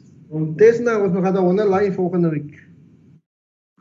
Sorry, I'm with you. Can I'm can with- we request that we mute our mic, uh, those that are not speaking? Thank you. Proceed, uh, Director. Sure. Thank you, Chair. So it was we, we as a department, we simply said that we require the site development plan, the traffic impact assessment, and the township establishment information. So we can get those three things. The municipality is currently busy with them, as well as the qualifying beneficiary issues of the 652 qualifying beneficiaries. Then we can relook at this specific 652 TOPS application and uh, and consider it for approval. What we have done is we've allowed for it on the budget for the next financial year, 21-22, in anticipation of these issues being resolved. Then thirdly, the remaining top structures that the councillor was talking about. The municipality has said that they intend to apply for those in future in, in, in future phases. Well, that's that's the remainder of them. But as municipalities normally do, as they get one phase ready with qualifying beneficiaries and um, a proper application in place, then we implement that phase. And then once that is completed, or while it's being completed, they would get the, the following phase ready for approval. Uh, Chairperson, that basically covers covers it from the provincial department side. If there's any questions, I'm welcome to take them. And everything that I've mentioned now is in the comprehensive report that we sent to the portfolio committee. Thank you, Chair.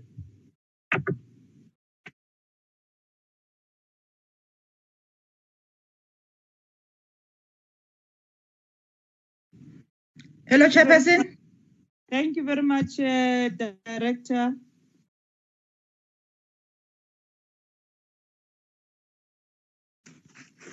Uh, can we get the national department to make their input?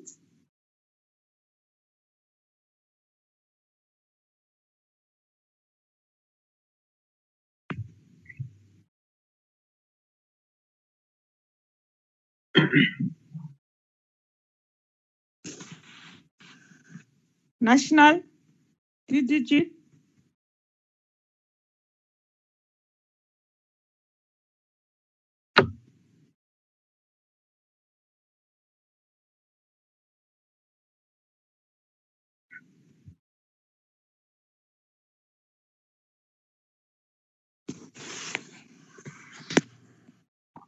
Uh, Chairperson, may, may I come in just, just on one item, please? I just wanted to, to mention to the meeting that in, before the lockdown in February, when the query was first raised, we were visited by colleagues from National, it was Pusi Chose and, um, and the others from the stakeholder management unit.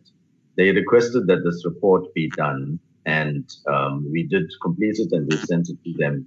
So it is in hand, and I think their next step was to go and engage their community but um, the lockdown happened. So that's just it from my side. Thanks, Jay. Okay. Mr. Josa's hand is raised now. Okay, thank, thank you. Thank you very much, uh, the director. Uh, are we not getting the DDG? Hello, Sean. Sean, can you assist with getting the DDG? Yeah, sorry, Chair, I'm just battling with connectivity. Can you hear me now, Chair? Yes, yes, yes. Okay, my my apologies, Chair. Chair, just to indicate from the department side, I'm going to ask. Uh, I've got uh, Mr. Chose from the Deputy Minister's office, uh, and Chair, they've been involved in uh, trying to assist in resolving this matter. So, with your permission, I'm just going to ask Mr. Chose if he could indicate. I know that that uh, as of February this year, uh, there's been a number of engagements uh, and commitments to try and resolve the issue and bring the parties together. Uh, with your permission, Chair, can I ask Mr. Chose? Uh, Chose. Thank you. Thank you very much, Chair. I uh, hope you can hear me. Uh, indeed, we can confirm that uh, the Department of Human Settlements, through the Office of the Deputy Minister, Pam Tshwete, did receive and interacted with the council as early as February. Immediately after that, Chair, we can confirm that uh, um, we visited the area and also we had a discussion with the councillor concerned. Also, Chair, we can confirm that um, we did organize a uh, IGR uh, meetings uh, that took place between the spheres of government in an attempt to try and bring everybody under one roof. Uh, lastly, Chair, we can confirm that unfortunately, the last meeting that we had uh, around uh, March, the decision was that the province would compile the report, and then that report will be taken by both the deputy minister and the MEC uh, to the community and present it live to the community so that we can have a uh, fruitful interaction between government as well as the community. Unfortunately, that meeting was scheduled for the first week of April, and uh, that was the period um, and where um, public gatherings were no more um, um, um are, are permitted to take place. But however, uh, interactions were happening. So that's how far, Chair, we have left it up until now. The comprehensive report have been compiled by the province, and then it was uh, presented here today. Thank you very much, Chair.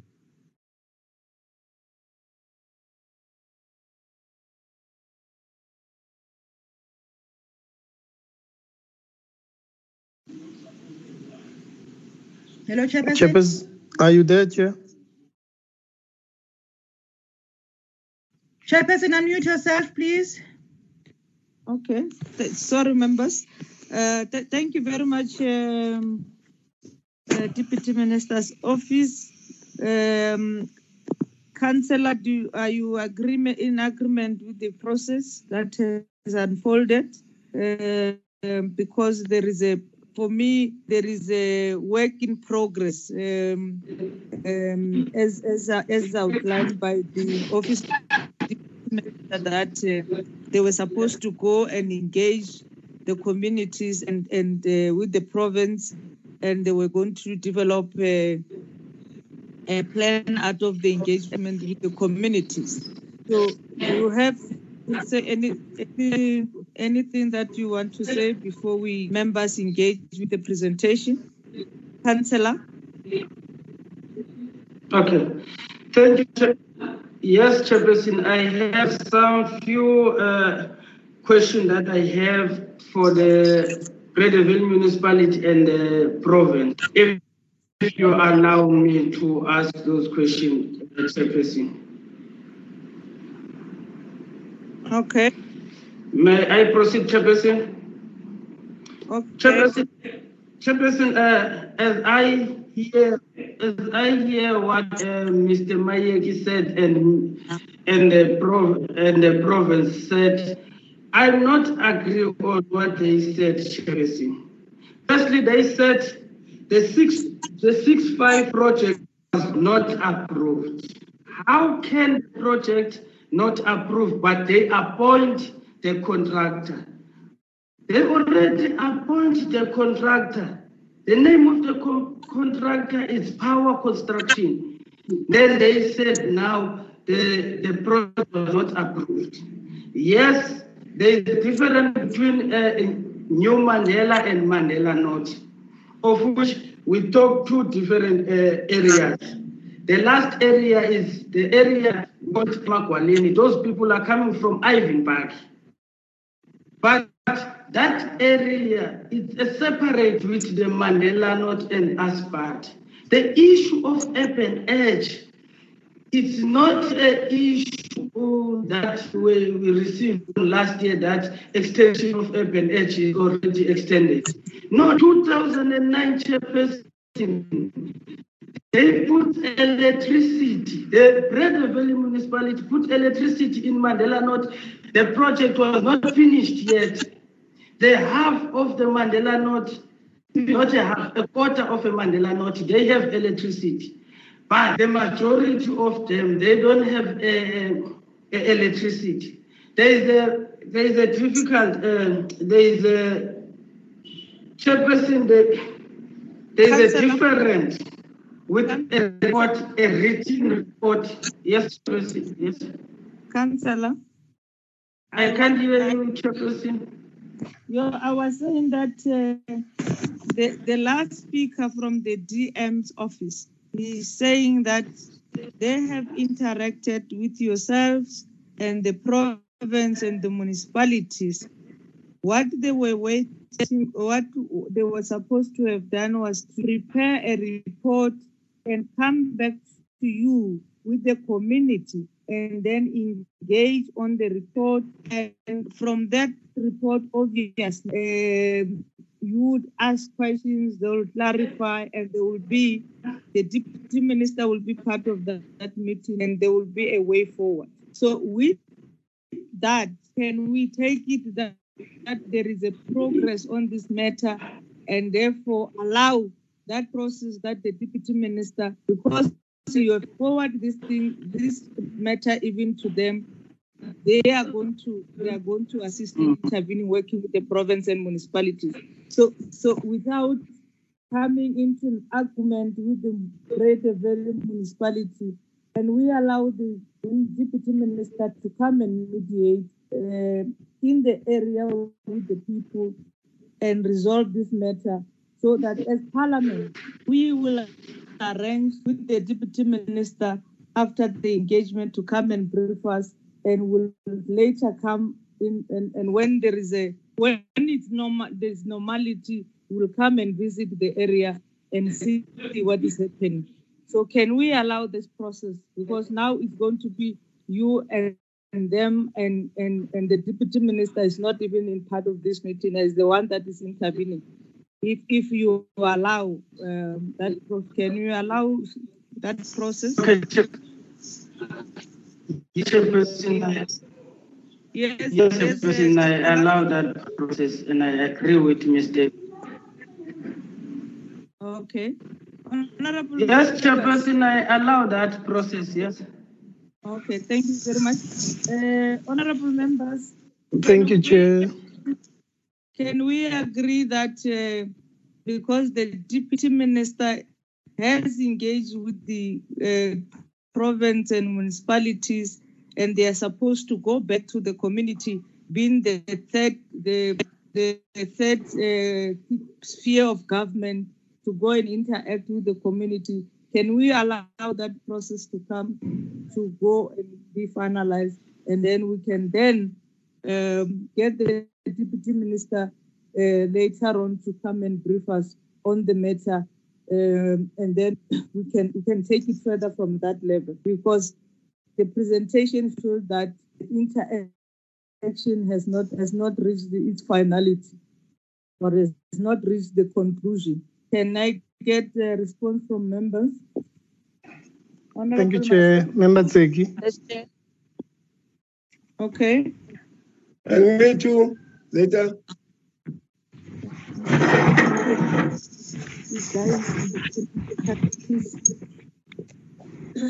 Okay, can can I get uh, Honorable Tseke? Thank you, Chair. Uh, thank you, Chair. And the Councillor, thank you very much. And Councillor, please continue to raise this thing. And many people in the Western Cape, we have noticed that They are living in a very despicable conditions and want to support you. Continue. You can even have the contacts of the chairperson beyond this. After 30 days, you can check with us on how far is it. We are going to support you as the committee all the way. And we want to thank you, the, thanks the department's intervention. So feel free, and I say, Viva Councillor, continue to raise the community issues. Thank you, Chair. Uh, thank you, Honorable Powell. Thanks, Chairperson. Yeah, I mean, I, I really welcome the um, robust engagement on this, and I think that the provincial department's presentation adequately addresses um, what went wrong here.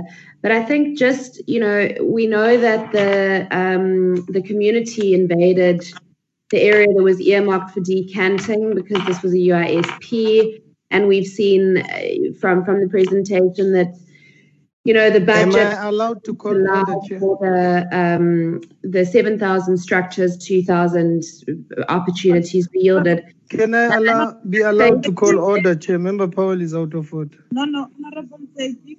Honorable Tseke, allow Yes, Member. Powell to take its view. I, I know that uh, I've asked a particular question. Allow her to raise his view and then probably we'll come back to the issue. Allow Okay. her to raise these issues. Yes. May, maybe we'll be given an opportunity to No, no, comment on that, Chair. Thank you. Honorable Tseke, Honorable Tseke, I, I didn't even bother to respond to your comment about the socialist ideology. So can we just focus on the business of today, please, and stop interrupting one another? So what I was just going to say is that I think that what's going on here is, is it's indicative of a, of a much wider national problem. We're seeing land invasions across the country out of control as obviously a result of, of government's failure to, to provide basic services. Sadly, uh, at the budget uh, on Wednesday, we saw the ANC supporting a budget that that cut the housing department's HSDG budget, which which departments like the Western Cape provincial government use to provide formal top structures by 1.7 billion rand. We saw the ANC in Parliament cut the USDG budget, which municipalities like Breede Valley used to provide taps and toilets and, and, and, and provide for people's basic dignity by 1.1 billion rand. But, but, you know, there was 2.5 billion rand available for e-tolls. Um, so, you know, I think that this is indicative of a, of, a, of a larger situation that we're seeing take place across the country. And I really do applaud the Western Cape provincial government's um, dedication to the delivery of, of human settlements and above national service standard um, basic services like taps and toilets consistently. And then also just to note that the Western Cape uh, was actually the only province in South Africa to spend 100% of their HSDG in the past financial year. So that's all from me, Chair. Um, I unfortunately have another meeting, so I'm going to log off at this point. Thank you, Chairperson. Why do you want to log off? Because you're speaking. Uh, Honorable Tseke, allow, uh, uh, let's allow uh, meeting to proceed. Uh, uh, Honorable Masala. Thanks so much, uh, Chairperson. Chair, uh, you know, it, it is very sad. We witness every day the inhum- inhumanity of not having proper shelter by our people. Mm. These places where our people stay, they have no proper running water. They don't have toilets. They are there is no electricity. You you don't have people. You don't call people our people. It is it, it is congested. Uh, what I want to say, uh, I, I'm very happy in the manner which uh, the, the, the councillor did it by raising his voice. We must never allow a situation where we are silenced when we are we experience uh, problems. But my suggestion is there, there seems to be confusion in terms of the development in these two areas. Perhaps the two parties must go and sit down again, as the chair have uh, suggested, and engage to get a clear understanding. And then, uh, since the chair have already even spoken about the minister, the deputy minister intervening, let it be and come back to us so that we can see, check on the progress of this matter. And it must not take long, uh, Chairperson. Maybe, eh, as you have said that, in two months or one month, the, the, the committee must sit again and we discuss on this matter to check uh, progress. Thank you.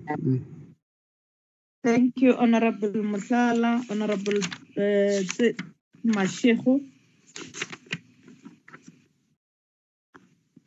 Honorable Thanks, Mashego. Comrade. Uh, uh, uh, thanks, Chairperson. How I wish we will not politicize the processes of the petition uh, and de- deal with it differently and leave the meeting because it is in Western Cape. It is very unfortunate.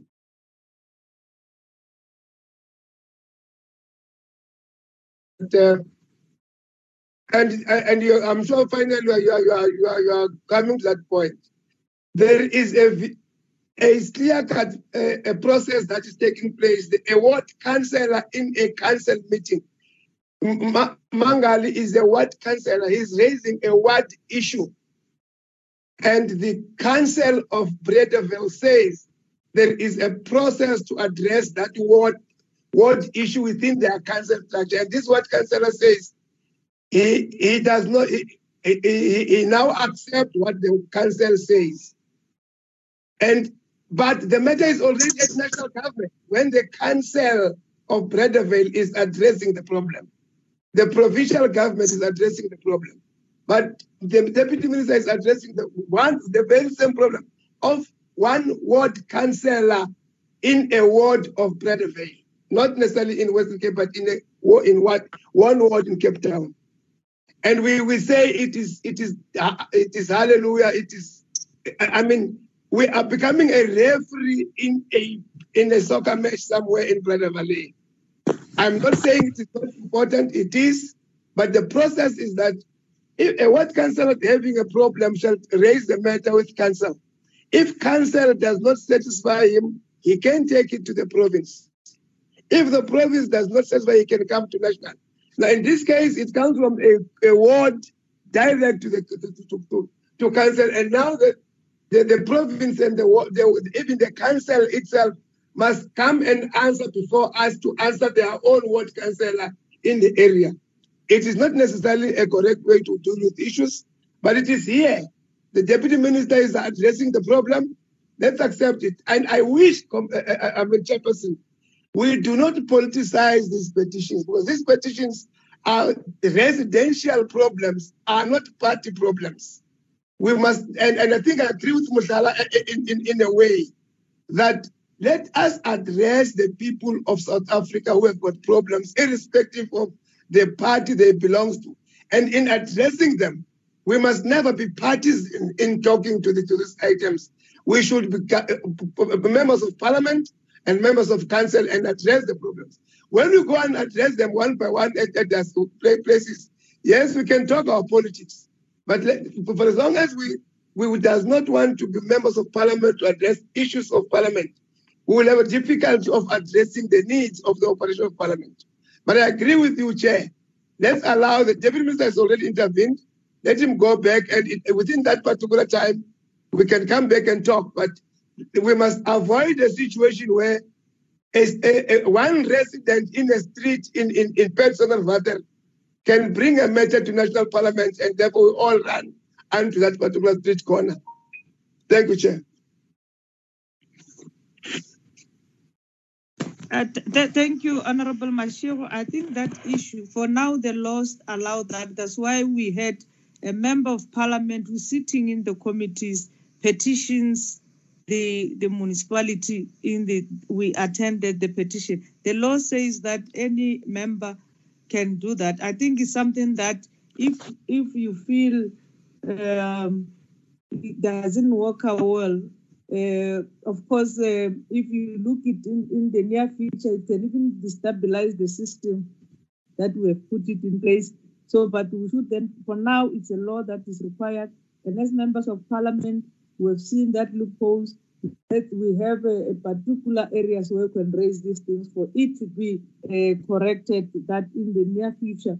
And when we say the issues of, of, of we're addressing the issues of communities, and in this case, the ward councillor took upon himself to, to represent these communities. But the issue is, as we are raising is it actually this matter helping the system to be able to deal with the issue uh, as, we, as we move forward is something that we can raise it with, with Parliament and look at, at that and, and, and amend the, the the law that is uh, uh, uh, regulating the matter.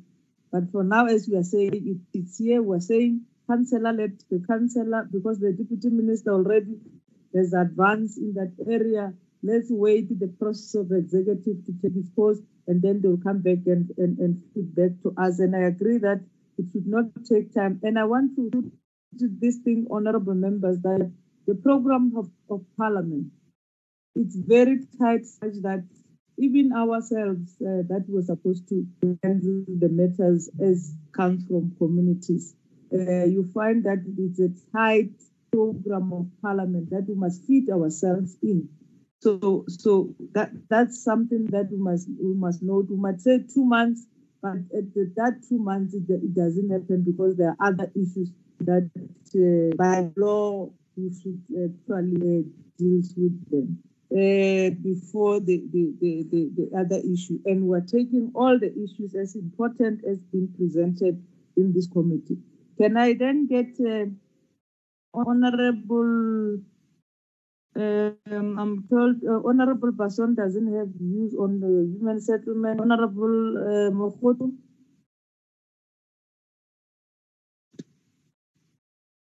Honorable Mokhoto. I'm covered, Chairperson. Thank you. Thank you.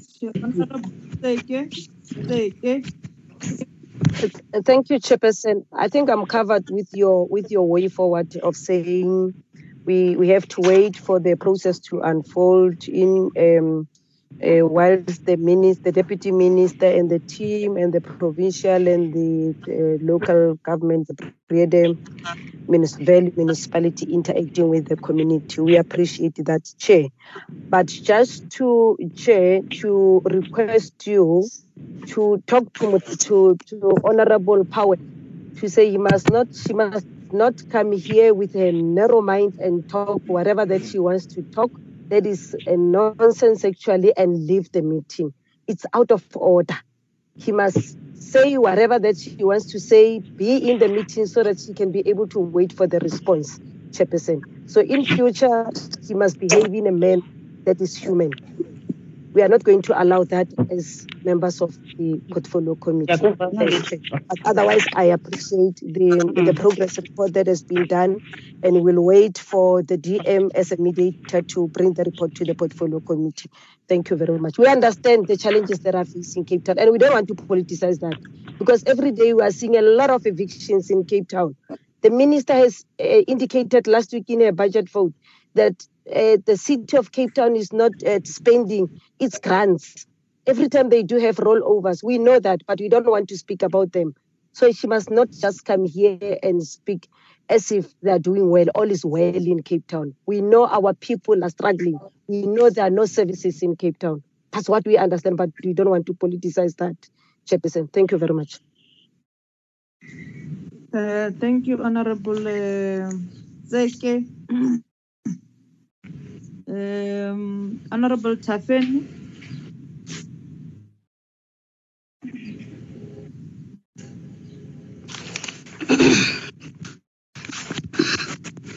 Chairperson.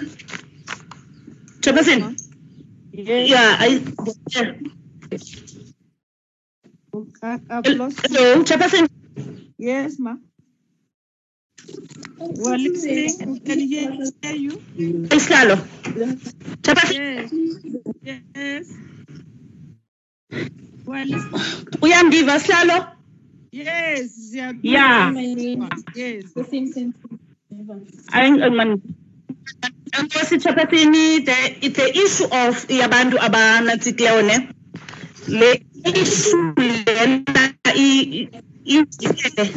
le ndaba em- em- emva kwe-twenty-six years kubekho amakhansila aza ngaphambili ayindiniki ubana urhulumente we- we- urhulumente igovernment i- i-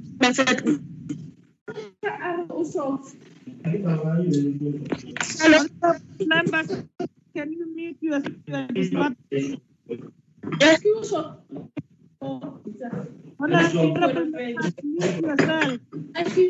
Honorable members, mute yourself. Honorable members, can you mute yourself? Honorable. Let me continue. You get me, Chairperson, now? Yes. Continue, continue, Honorable Tafeni. Honorable. Chairperson. Yes. Continue. Yeah, ndikuva ke ngoku. There is someone that is not muted the mic. Ignore them and talk to us while listening. And Koliswa, can you can you mute these people and and uh, Honorable Tafet, mute yourself. Unmute yourself, Honorable Tafet. Chairperson, Yes, ma'am. Chairperson. We're listening. Yeah, I- mangibulele sihlalo. Ewe? We are here. We can hear you. Siyakuva, Tafeni. Siyakuzwa Okay, okay, okay. Mina ngifuna ukuzamele indaba noko isi- si- si- sibonakala siyinhlekisa as i-department document settlement when it comes you kuzawuba namakhansela aza ngaphambili ezawukhalaza. So andiyiboni into entle leyo. Enziwa yi-adjustment budget for uba kunyutshisa ibhajethi but kukho abantu abakhalayo for twenty-six years of democracy but still abantu bethu abakakwazi uba nendawo yokuhlala. So as the committee of human settlement suppose uba siyisile isonke ngoba ayi- ayiniki ngqwalasela intle nakubabukeli xa abantu bezawudingisela indawo zokuhlala. More especially in cape town. In cape town ke there is a, a crisis enkulu engakwazi ukuncediseka. Singake sibe ngathi siyigxeka kwi-cape town since i-eda that is leading the cape town. But even in the eastern cape there is a crisis yabantu abangenazindawo zokuhlala. And isurprise ephinde ndiyifumane into yobana kukho abantu abathi bezakhele ufumanisa uba umasipala ulida into yokubana abantu mabachithelwe. Abantu bawuthi ze bonwabe esouth africa kuthini? Because as EFF sithi abantu mabanika umhlaba bazokwazi uzibhilda nangaphandle kwayo yonke ekusekuncedisa abantu mabanikwe only umhlaba bazokwazi uzibhilda abantu.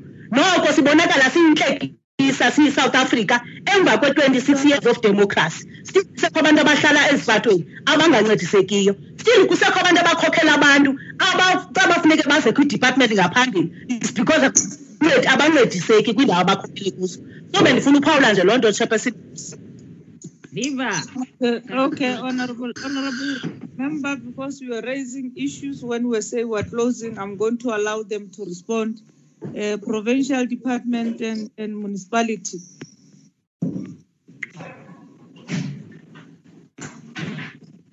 Chairman, if I may, if I may respond on behalf of the Breede Valley Municipality.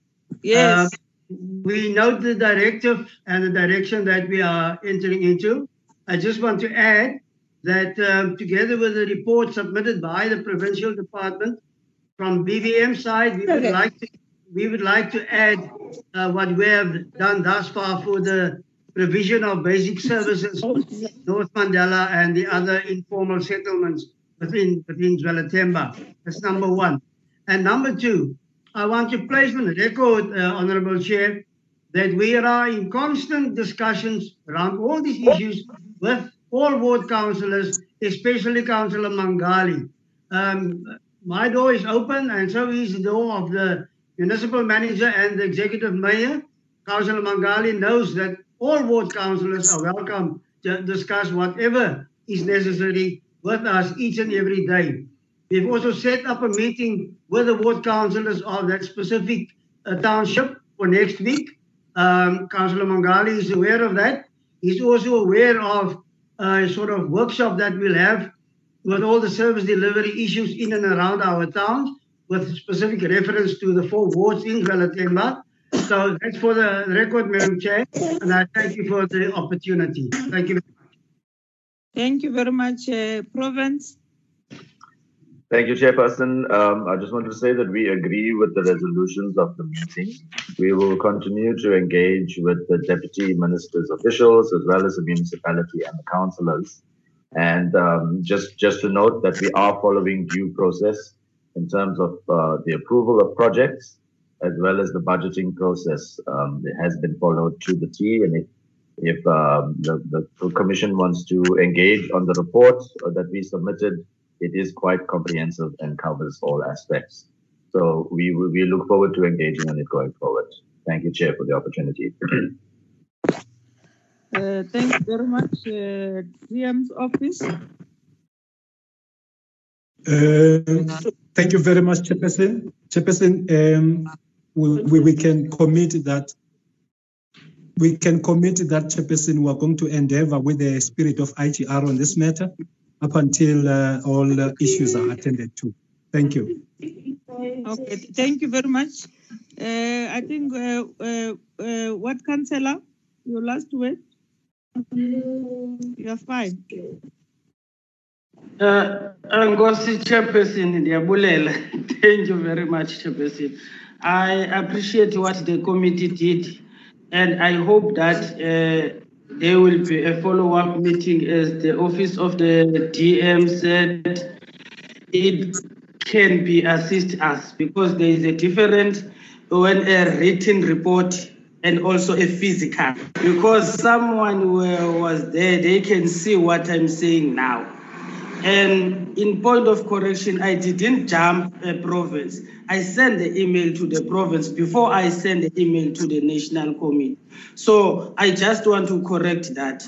Uh, i raised this in, in a municipality platform. Then i take it up to the province. Thank you very much chairperson. Siyabulela kakhulu enkosi Okay, thank you very much, uh, what councillor. I think uh, we we we we we have concluded that uh, we acknowledge that there is a process that both the municipality, the department, and the DM's office are engaged. We will await for that uh, process to unfold, and we expect the report um, from the DDM uh, and the province and municipalities. And I want to thank you, Councillor, for raising this issue. But you see, what Honorable Mashiko is raising is very important. That if we can we imagine we've got 159 municipalities, and if 159 municipalities which have got councillors more than 5,000, all of them petitions uh, their government might have a serious and, and this parliament will be dysfunctional because we might not have the capacity ourselves because we are only 400 to deal with the with with with with, with that we we want to applaud applaud on you to say that speaker has opened the offices um, and let's engage when there is no agreement then proceed to the higher level. I think that will help and cement the intergovernmental relations. But we'll continue with this matter because it's before us, and we want to thank you for having raised that. Probably, uh, when you you are seated as a ward councillor, uh, you are a cold face of service delivery, and people, uh, when they engage, they engage with you, and you just felt the you should actually stand up and take this matter up. We appreciate that. But we were saying that let's cement our intergovernmental relation between our local municipalities, province and national. And if if provinces does not, not respond, national uh, they, they, they can respond and bring all of you together and resolve the matter. So thank you very much, uh, uh, honorable members, for your time and we want to thank the city of Cape, the the, the province of, of, of Cape Town and the the Breede Valley municipality for availing yourselves, and, and the office of the deputy minister and the uh, the DG's office. we, we, we thank you very much and honorable members. The meeting stands adjourned. Thank you, very Chair. much. Thank you. Msala. Thank you, Chair. Thank you, Chair. Honorable Mutlala. Le fail le fail batho. Honorable Mutlala, wa thoma. Wa thoma. South Africa Wa ka thoma. Ke- ke- Wa ka- thoma. le na A dintwa. starting.